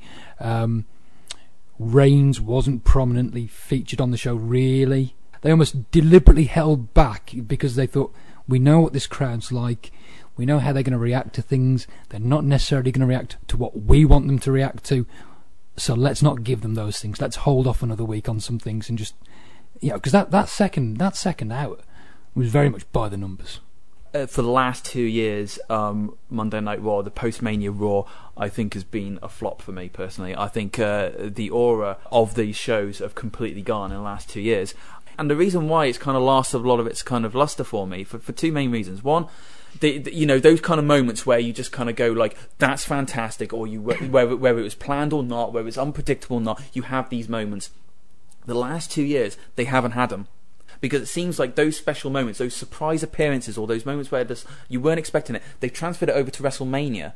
So things like the Rollins cash in, or you know, to to an extent, Shaq turning up, Rock having an impromptu match, um, uh, Ronda Rousey, so on. All these kind of moments that would uh, I wouldn't say necessarily would be synonymous with the post Mania Raw, but aspects like it, those kind of surprise things where you're like, oh, I wasn't expecting that. That's great. We're gonna fucking cheer crazy like th- for this. They've kind of moved those elements over to WrestleMania instead. Two things. I mean, first of all, is that really a bad thing to be transferring surprises to the biggest show of the year? No, and secondly, the post uh, Mania Raw is kind of a parody of itself anyway. So it's you know if you are expecting surprises, I mean, It's not a surprise. you can do, yeah. It, it's the old the old uh, Paul Heyman ECW mantra. We've got to have a surprise this month. Do, do you know what? I, I absolutely agree with you on that. I, I, I'm not like necessarily uh, uh, against them like transferring the stuff to WrestleMania, but the post Mania Raw, the, the characteristics of it, outside of the, the you know the crazy crowd reactions, whatever, have been. It feels like they've been taken away the last two years. And it kind of brings me what the second point is, is why I feel that these post Mania Raws have been weakened, is in the last two years, WWE have been self aware about it. And I think this has damaged it as well. Up until then, it was kind of like the audience would try and hijack the show, and WWE would like be like, "Ha ha, rowdy crowd, isn't it?" And they'll just like almost try to ignore it as best they can, unless it gets too freaking obvious, and then they'll acknowledge it. But in the last two years, they've been like really showcasing, "Hey, it's the post, it's the post Mania Raw where anything can happen. The crowds are rowdy, and they'll do anything, they'll chant anything." they just they just. They've just been pinpointing it. Instead of letting it be in its own thing, and just uh, they, they they've embraced it too much by trying to make it the selling point of the show, and by doing that, it takes away the special nature of It, it. it takes away the organic feeling Yeah, of, of, the- of the the fact- fans actually yeah. legitimately feeling this way. Yeah, because the, the whole idea of the, of the the hijacking is a sense of anti-establishment, Mm. and the company embracing it instantly makes it part of Yeah. the establishment and the established order. So Worded very well. abs- Can you blame absolutely. no, oh no, oh no, I not exactly the same not not at all, not at all. If if if, if I'm if I'm the, if, if I'm the, if I'm the company and I'm Vincent and the mindset they have, I, I would do exactly the same. And the other thing that kind of sours this for me is the crowd chants. Just awesome. we are awesome. the crowd becomes a parody of themselves. The, the crowd's Definitely. become Yeah. exactly. Yeah, point number three. Yeah, exactly. Yeah, the, the fact that that's now become like oh, Yeah. Yeah, look, we're just- supposed to come up with wacky stuff. No, Zack Ryder, you don't fucking deserve it. Yeah, that, that chant was the one that rankled Fuck me up, the yeah. most. That you deserve. It's like he hasn't been on. He hasn't done for five years. and, and, and that's and it's exactly all these reasons that we stated, which is why this, this show as a whole just completely didn't work for me, and why I don't feel compelled anymore to, to stay up and watch it. Look, particularly when, when it means I'm only going to get didn't three like- hours sleep for work. You telling me you didn't like Trash Talk of Skywalker with his mic saber? Come Look, on. I, I, okay, well, this is this is the thing. This is the thing, and, and this is where I honestly, I, I guess I'll challenge this perspective a little bit. If this was an episode of Raw on a normal week, I think people would have enjoyed the show thought it thoroughly. was a really good show. Uh, uh, People would have said Uh, this show. Ex- I did too. Uh, it's like this show. This show was much better than what we've seen in previous weeks. If, if, if this was the product every single week, I think that people would not have batted an eyelid about this one. It was just the fact that it was the day after WrestleMania, and there's a built-in expectation that this didn't live up to in some regards. And and, and the show did drag at points. Don't get me wrong, but it's three hours. It's always going to. Uh, you- yeah, you you are always going to be subjected to a show where at some point there will be a lull. And in some respects, you naturally need a lull anyway to not burn out an audience. It's Now, just for three hours. yeah, there were some noteworthy things to talk about. Um, I, I, don't know if there's a, a way to segue naturally here, but I, I, this is actually a point I wanted to raise, which is the call-ups. Obviously, let's talk about it now. Baron Corbin on the roster full time. Apollo Crews debuts on this show. Uh, we get Enzo and Cass, who I thoroughly enjoyed, and I thought were absolutely tremendous in their debut. Yeah. But don't, but isn't this like the weirdest thing when I'm looking at? Okay, Vince McMahon is looking at the NXT roster and he's looking for who to bring up to bolster the ranks. And and don't you think it's just completely fucking ass backwards when the guys that they bring up in Baron Corbin and Apollo Crews are the two guys in NXT who still need development in the developmental territory, and they bring those guys yeah, up. I've I've I've given up predicting who they're going to call next because we, like we say about how I don't have a problem with Joe losing because the theory to me was Joe's debuting on Raw. Yeah, Apollo Crews, he, he didn't, he hadn't really even clicked with the NXT audience. So, but I I wonder if he'll appear more on NXT. I, I don't think we're going to see him every week. Perhaps He'll take the IC title off Miz. wouldn't shock me. It's been two months. wouldn't shock me at all. Um, Enzo and Cass were, were over like gangbusters with that crowd, but again, it's the perfect crowd to debut them in front of. What are we going to be like in two or three weeks' time? Yeah. And you know, I mentioned it last week about Bubba. His his reactions helped make this as well. The way he was I stood. Devon was was holding good. back. Devon was You great. son of a bitch! He was great. Yeah, but I don't like Devon, so I'm choosing to ignore that. I think I said a while ago that these guys needed to be called up. I think uh, it was time for them. I think uh, Enzo, Well, particularly I as a think- mic guy, I think is. I think the right the writing was on the wall with them, wasn't it? When they when Yeah. they lost both Yeah, both shots at the NXT tag belts Yeah. to uh, to Dash and Dawson. You, you know, yeah. it, it was well, I suppose it's a matter of time with anyone in NXT being called up, but but you knew it was going to be sooner rather than later with those two. The only surprise to me a little bit was Carmella not being with them, but I, Yeah. I'm, I'm not opposed to that. Yeah. I'm not. No, I was going to say I'm surprised by some of the reaction to Carmella not being brought up. Some, some people have been quite negative about it, whereas to hmm. me, She I don't think nothing. she acts any, She anything have to the act. I absolutely agree with you on, on Bubba Ray and Devon. They, they sold it this brilliantly. Which, which, ba- which, basi- which basically, I have more, I have more uh, hope for for a feud between Enzo and Cass and the Dudleys than I did with Dudleys and Usos because if that's going to be the type of reactions we're going to get from the Dudleys for Enzo shtick, it's, it's, it could be entertaining. Um, Baron Corbin, I was not surprised by, and this is excluding the fact that he was he won the uh, the battle royal. I was not surprised that he, he debuted at this point. Um, I thought he was going to win. He was going to have an NXT title run first before they moved him up, Thank but, uh, but I'm guessing uh, uh, not. Uh, but still debuted. The, the, the, as I said, Still, I- still Baron Corbin. wait, Fucking Baron Corbin, the, the new Kane for me. uh, Going forward, I can see it now. Because I, said months ago about my fear about how, how soon Baron Corbin was going to be on this Yeah. main roster. Yeah. What's the one thing he's got going for him? He- He's tall. He's not. He's got no charisma. I don't care what anyone says. He's got no presence to me. He hasn't. He hasn't got. You know, when you think of the things that Vince looks for, he hasn't even got a particularly good physique. The only thing he's got going is he's tall. And they've debuted someone on on Raw as well who's fucking taller than him and has a better physique and is arguably more charismatic. And I want to say at this point too, the thing that's frustrating to me is because I do, I genuinely believe Corbin's improved in NXT hmm. over the last little while. I think he's, he, he has grown into himself a little bit, and I think that if he was actually down there for two more Yeah. years, I, I can see he could develop. He could develop into something. Yeah. And NXT, supposedly the developmental system. Is, is is is littered with world class talent waiting to be called up, and then the two guys who are probably Yeah. the least ready of the projects they have, Mm. they, they they tick a lot of Vince's boxes. Yeah. The one that surprised me was um, Apollo. Was Apollo because, as you said, like he he's only just come in. He hasn't received the, the good enough reactions from the NXT. Does that crowd. matter, though? Well, well, yeah, I, I, I will. I will say this: we, we we can be at risk of putting too much stock Hmm. in in how an NXT crowd reacts. Using Nakamura as an example, and uh, the Yeah. way we talked about earlier, I- just because they react to something like like gangbusters doesn't mean it's going to translate to the main roster. But by the same token. Uh, I know what you mean, Kieran. Does it really matter so long as he, he reaches that wider audience? But just from watching him, it- I just got the sense that he really he hasn't clicked with the NXT audience at all.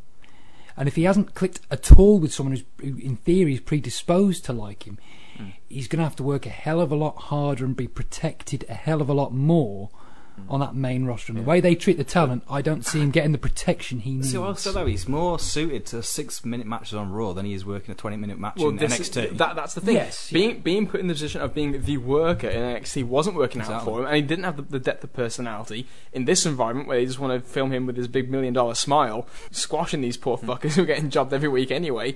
It might work in the short term. We'll see. Yeah, this is just uh, c- completely off topic, but well, I suppose it's not because it's debuts. But given the it was Shane and it was a one-off, and the whole gimmick was nothing that happens tonight matters. Just put Nakamura on the fucking show. J- Just because, just so you can give Shane the points. Given the points, you use it as a selling point for NXT. This guy's on NXT. He's only debuted in NXT on, on Friday, and you know this is a one-off because Shane's running things Shane's only tonight. Man, that place would have lost their shit. And they would, and it, when you think about it in the sense of Raw is effectively a time buy for the network, it makes all, all the more be. sense. All, yeah, well, yeah, you're right. It absolutely should be. So it would make all the more sense. To say, you know, because we don't. Corbin is going to be on Raw pretty regularly. Crews the same. Enzo and Cass the same. Whereas you think it would make a little bit more sense, maybe just debut Enzo and Cass and say, "Here's Apollo Crews. If you want to see him every week, this is where you've got to go. This is what you've got to watch. I also think it's worth saying too. No artistry really to, to much of these debuts. No vignettes beforehand. Yeah. No coming Cold. coming soon. We did get a vignette for fucking Primo and Forwards. Epico. oh, and Vaudevillains as well. Oh, the Vaudevillains for Villains SmackDown. for So SmackDown, a quick yeah. graphic saying on Thursday the Vaudevillains are yeah, the, the, the the warning sign is already there for Oh, the uh, okay. The Gre- Vaudevillains. A Greetings quick- from Puerto Rico, a by the way, quick, Carl. uh, yeah, that was not done on behalf of the Brody family. well, well, get, get, get, well, get ready with those Vaudevillains because I think they're going to be the next challengers for New Day. No, Yeah, maybe. yeah, do. That's that's why they brought those two tag teams up because the New Day have beaten everyone else. I, I'd still say I'm not sure on the basis of uh, God knows uh, the Vaudevillains aren't going to be there that long. If they, if they're debuting on SmackDown, and we know how much stock the company puts in SmackDown with that act, I, I think they could be back down in NXT after a month or two. You you you brought up Shane just a moment ago. I just I thought I'd a moment just to rewind a little bit because I didn't didn't put my two cents uh, uh, whatever uh, my, my my two pence in of uh, uh, they fucking first off they screw they screw the angle over completely by Vince giving him the, you know the, the keys to the car anyway. What really fucking annoyed me, and we again we talked about this on the build up to, to, to Mania about why I wanted Shane to win because like if you you brought Shane in as as the new uh, uh, owner or runner of whatever of Raw, you know you could have made some changes and you could have created uh, something dynamic and uh, hopefully uh, try and improve the show and and you know ratings whatever. And then we barely see him whatever. We, we didn't see any more from Shane on the show, I'm- and that's what pissed me off. So it's like he's been given this opportunity, and then they do fucking nothing with him. I, I, I think I will actually take the opposite stance to you I here on this one. I, I think the entire point of, of not doing it was because, my God, the big complaint is the big star of the show is the McMahon running the show f- for the authority. And to have him there, to know he's there, to have just the, the guy in the back, the, the Foley role that we talked about last week, who actually just puts things in motion and stays the fuck out of the way is fine with me. The stars of the show are the wrestlers. The, the, the final thing we saw on the show was not Shane McMahon lording over a wrestler or over Vince, and that's the main thing. It was AJ Styles, the new direction, Roman Reigns. That's what's coming up. And I had no problem with Shane not being on the show more. I mean, I understand, don't get me wrong, because if you're going to do this, I mean, let's be honest. That, that's the that's the that's the issue. If you're actually going to completely ignore the stipulation you built for five Yeah. weeks, do this anyway. I had no problem with it personally, but I can see people's frustration with. Yeah. Well, if if it was such a big deal, they didn't try to sell it. Yeah, they could they could probably do a little bit more to push that. You know, I'm- I'm not- Shane setting things in motion, but I, I'm not offended that they didn't. Yeah, I'm, I'm not saying he should be strewed all over the show. I'm just saying a little bit more than what we did get, just to insinuate that he was making these these these power plays or whatever. I'm, I'm more in line with Liam's thinking on this, and, and we we did talk about it last week about how sick we are, uh, and in particular sick of the the heel GM or the heel Authority Act and the way it dominates the show. The, the best word I can think to describe is the the authority is the facilitator. So to to me, I I wouldn't care if, if we don't see Shane on TV for two weeks now. Allude to the fact that he's in charge, make him have an appearance on the screen, coming from Titan Towers into Connecticut, things like that. Absolutely fine with that. I'm sick to death of an authority figure being the be all and end all, and that the wrestlers are just the playground. So, so did they actually fully establish that he's in charge of Raw from now on? I think so. I think it's a one-off, right? yeah, I They thought it was a didn't- one-off. they They, they, they they, didn't say either they way. didn't say either way. They haven't made their mind up yet. Yeah, So I- well, I- that's I- it, much it it. came Yeah, across as a one-night thing. Uh, to me. well, Me too, That, that, but that may we'll well, that may well be the case. Like we say, Yeah. they haven't elaborated. For, they haven't elaborated beyond that show, and, and this is what would annoy me more. If after all this, we get the situation where next week the show opens with Triple H and Stephanie stood there. yes, I've lost the belt, but a plan is afoot, and the authority always wins. And by the end of the show, you've got Triple H posing over Roman Reigns. Uh, just to get some of your thoughts here on this. Shane Doyle says, Postmania Raw is the only episode of Raw I watch all year. I fell out with the show years ago and its quality severely declined, but now I only watch the monthly specials on NXT. Anyway, it was an average show with hilarious flubs, heinous commentary, interesting call-ups, and a fantastic main event. I had a warm feeling in my tummy seeing AJ, Zayn, and Owen share the ring together, having followed all three since the early 2000s and buying shitty VHS tapes from Smart Mark Video UK to keep up with their appearances. Uh, I felt a sense of happiness and pride. All those people who say, oh, I saw Muse play at a small small ven- venue once before they got big. Fuck that. I travelled to Coventry in 2004 to see AJ Styles wrestle James fucking Tighe, then went back home to watch third generation CZW and IWS videotapes to catch up with Generico and Steen. Seeing those three share the ring on Raw with the crowd solidly behind them was magical. Uh, Andy Howard says best part of Mania was uh, Ryder winning the IC title. All Raw did was debut NXT talent that should have been called up before Mania. AJ Styles being no one contender could be to bring in the Bullet Club to gang up against Reigns in the hope he gets cheered. I mean, they buried the League of Nations and the Wyatts at Mania by having retired, part-time, and injured wrestlers look strong against them. Uh, Stephen Stamps mentioned something I actually kind of want to touch on here briefly. My highlight of the weekend was Roman's delivery of "I'm not a bad guy." Fucking yes, it was immense. It was said with such swagger and complete fuck you allness that you couldn't help but get on board. No doubt next week he'll be singing nursery rhymes with the bloody Teletubbies, but there was a glimmer of hope of a cocky heel champ there, and it's pretty cool. He did do a couple of things, didn't he? I think it was when Sami was trying to get in the ring, The- and kind the of brush shoot him off? away. Yeah. the He- brush he, off. He, he, he did it to him, and then he did it to He did Styles, to Styles second once later. too. Bit of I an think attitude. I a, like a bit of an attitude, and you know, it's what he needs because that you know he, has got a natural arrogance to him. It translates a lot better on TV when he is like that.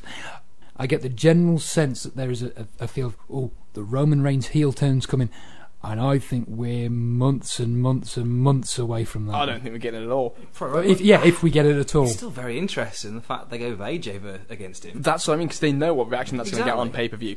Did they say then that AJ is wrestling for the title at Extreme Rules? Nope, no. it's- they just said he's number one contender. He's just number one contender. Number one contender. It's not going on. That- pay-per-view. it might, I'm expecting the Triple H rematch. I'm expecting AJ and Reigns on TV at some point. Yeah, it'll be AJ, Um, TV, uh, AJ Reigns on TV. Jericho screws him over. Um, Joe Ankovic says, I think they're getting the hang of managing the post-Mania Raw crowd. Good show. Not sure if his Styles is the best choice to challenge Roman, but we'll see. Uh, highlight of the weekend for him was the rebranding of the women's division, the new belt, and the ensuing triple threat match at WrestleMania. Also, given what happened from Mania to Raw, did The Rock just inspire the Wyatts into a face turn? Yeah, so the Yeah, that was one of the things we didn't touch on. Um, but curious decision to have the Wyatts go after the League of Nations. The lads.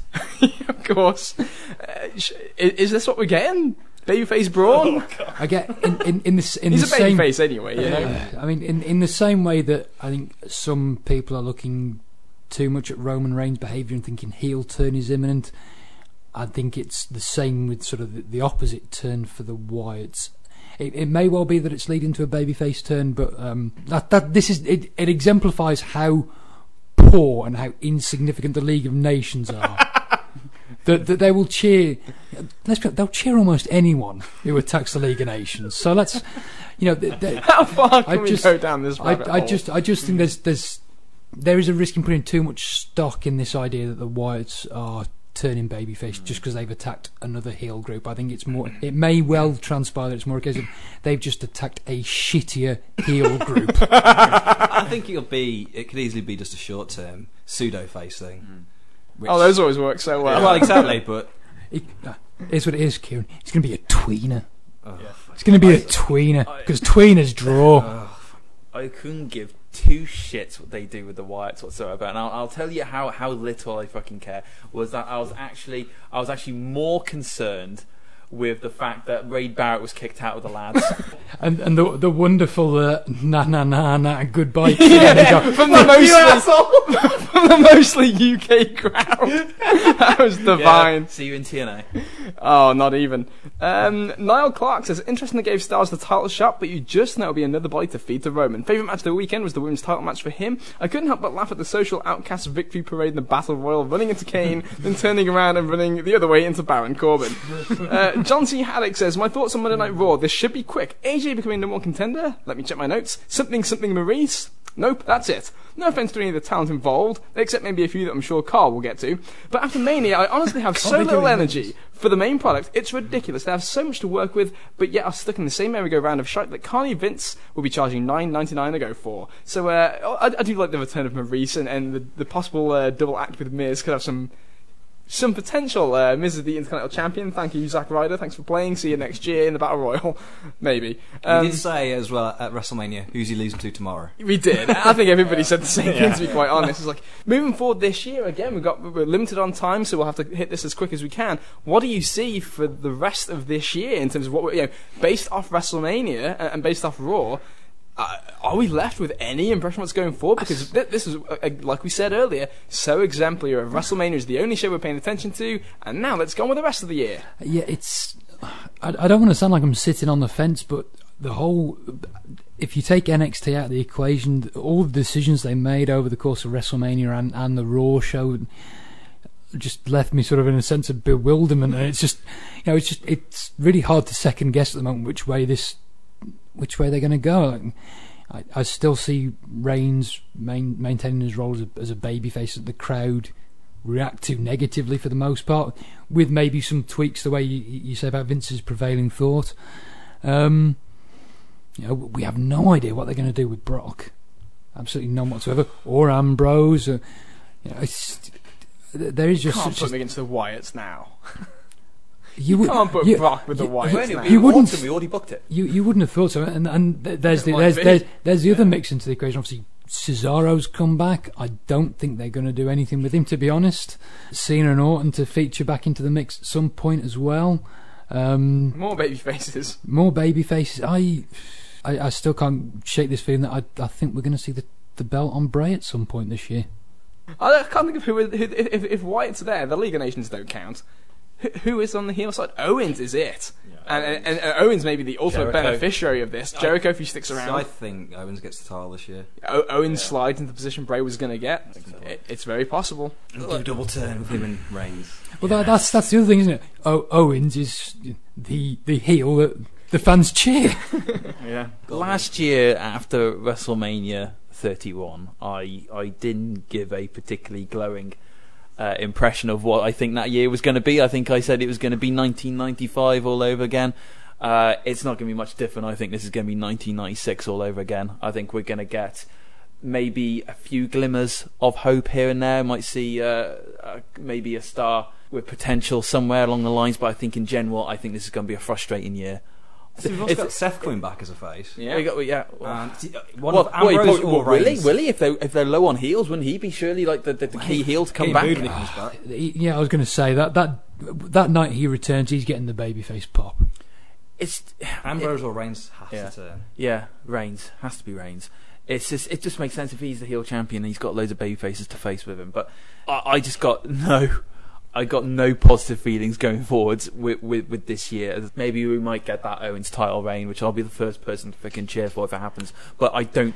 I don't. I don't think we're going to get uh, a better usage of Brock Lesnar than, than than we want. I just think there's certain elements around that I, I'm not optimistic due to how Mania and Raw have come across to me. The decision making the company have shown over the last 24, 48 hours makes it difficult for us to really know whether we are going to get what we want. It, it's such a complete sort of shot in the dark at the moment. I'm a little more optimistic. I'm I'm I'm not thinking that we're not going to get what we want necessarily. You'll although have the biggest fall. then. It's very, it's very possible I will, and I'll probably eat a plate of crow at the Christmas show when we, when we look back on this. But honestly, the, I- I've had the feeling all year this is going to be a year that's just fascinating to track more than anything else. It starts with Nakamura and AJ Styles being signed by the WWE. They didn't have everyone there at Raw, but when you just look at what they had for Raw, it's like they they need to start putting people in the positions because the people are not there to fill the spots. Key for me is if Triple H gets out of the fucking way on, on TV and Steph too, th- mm. There's potential. You, could see it on Raw. Like I said, if that was Raw every week, it was a fresher show. It felt like a new direction. I'm interested to see what the Reigns character does. There's people coming back who you can put in some new positions with some new guys if you build guys up. There's still Samoa Joe that can come up from NXT. There's so many people in NXT, so many acts that are interesting. I don't find the Bullet Club to be that interesting or put that in that group. But there, are, but there are plenty that you can transition and, and do stuff with. And I just think because of this Reigns experiment, it could be Cena Mark II, and we might just be very dissatisfied that we're seeing the same thing again. It's Groundhog Day. Phil, twelve. I, I I just think that so many changes are actually happening all at once. And, and when I look at the way NXT's booked and how soundly that's that's done, Yeah. th- I've got a little bit of hope. There's, and they did uh, take it for what it's worth, but they did make a point over and over again of fresh start with fresh fresh guys. So you never. It know. might be lip service, but you never know You never know. Maybe it was yeah, just because it was Enzo. because they know because they know. You know what? I found one positive thing. I might be positive. It, it might. It, it might again might not end up to anything. But Ibushi, Oh, Kota Ibushi being yeah. Kota Ibushi Exactly. We've got the Global in. Cruiserweight Series coming up this year. Ibushi, Ibushi is fucking in. Well, yeah, and, and Come on. Ricochet apparently is in as well. Prince Puma from uh, Lucha Underground is apparently Really? is apparently on his way Oh, in as well. Ibushi. Uh, Bobby Roode, that'll be interesting to track. I just think there's so many interesting things going on. The, the industry in general is going to be very, very uh, interesting to track this year. And uh, of course, we will retouch on current events in due course when it feels appropriate. So, with that said, I want to thank everybody for the feedback. I want to thank everybody for listening for G. John Chase. Nakamura versus Ibushi at WrestleMania next year. Feel no pants. For Carl Jones. That creates quite the disturbing image. And for Kieran O'Rourke. Au revoir, mon chéri. I am Liam O'Rourke. And we'll talk to you next week. Thank you very much for listening.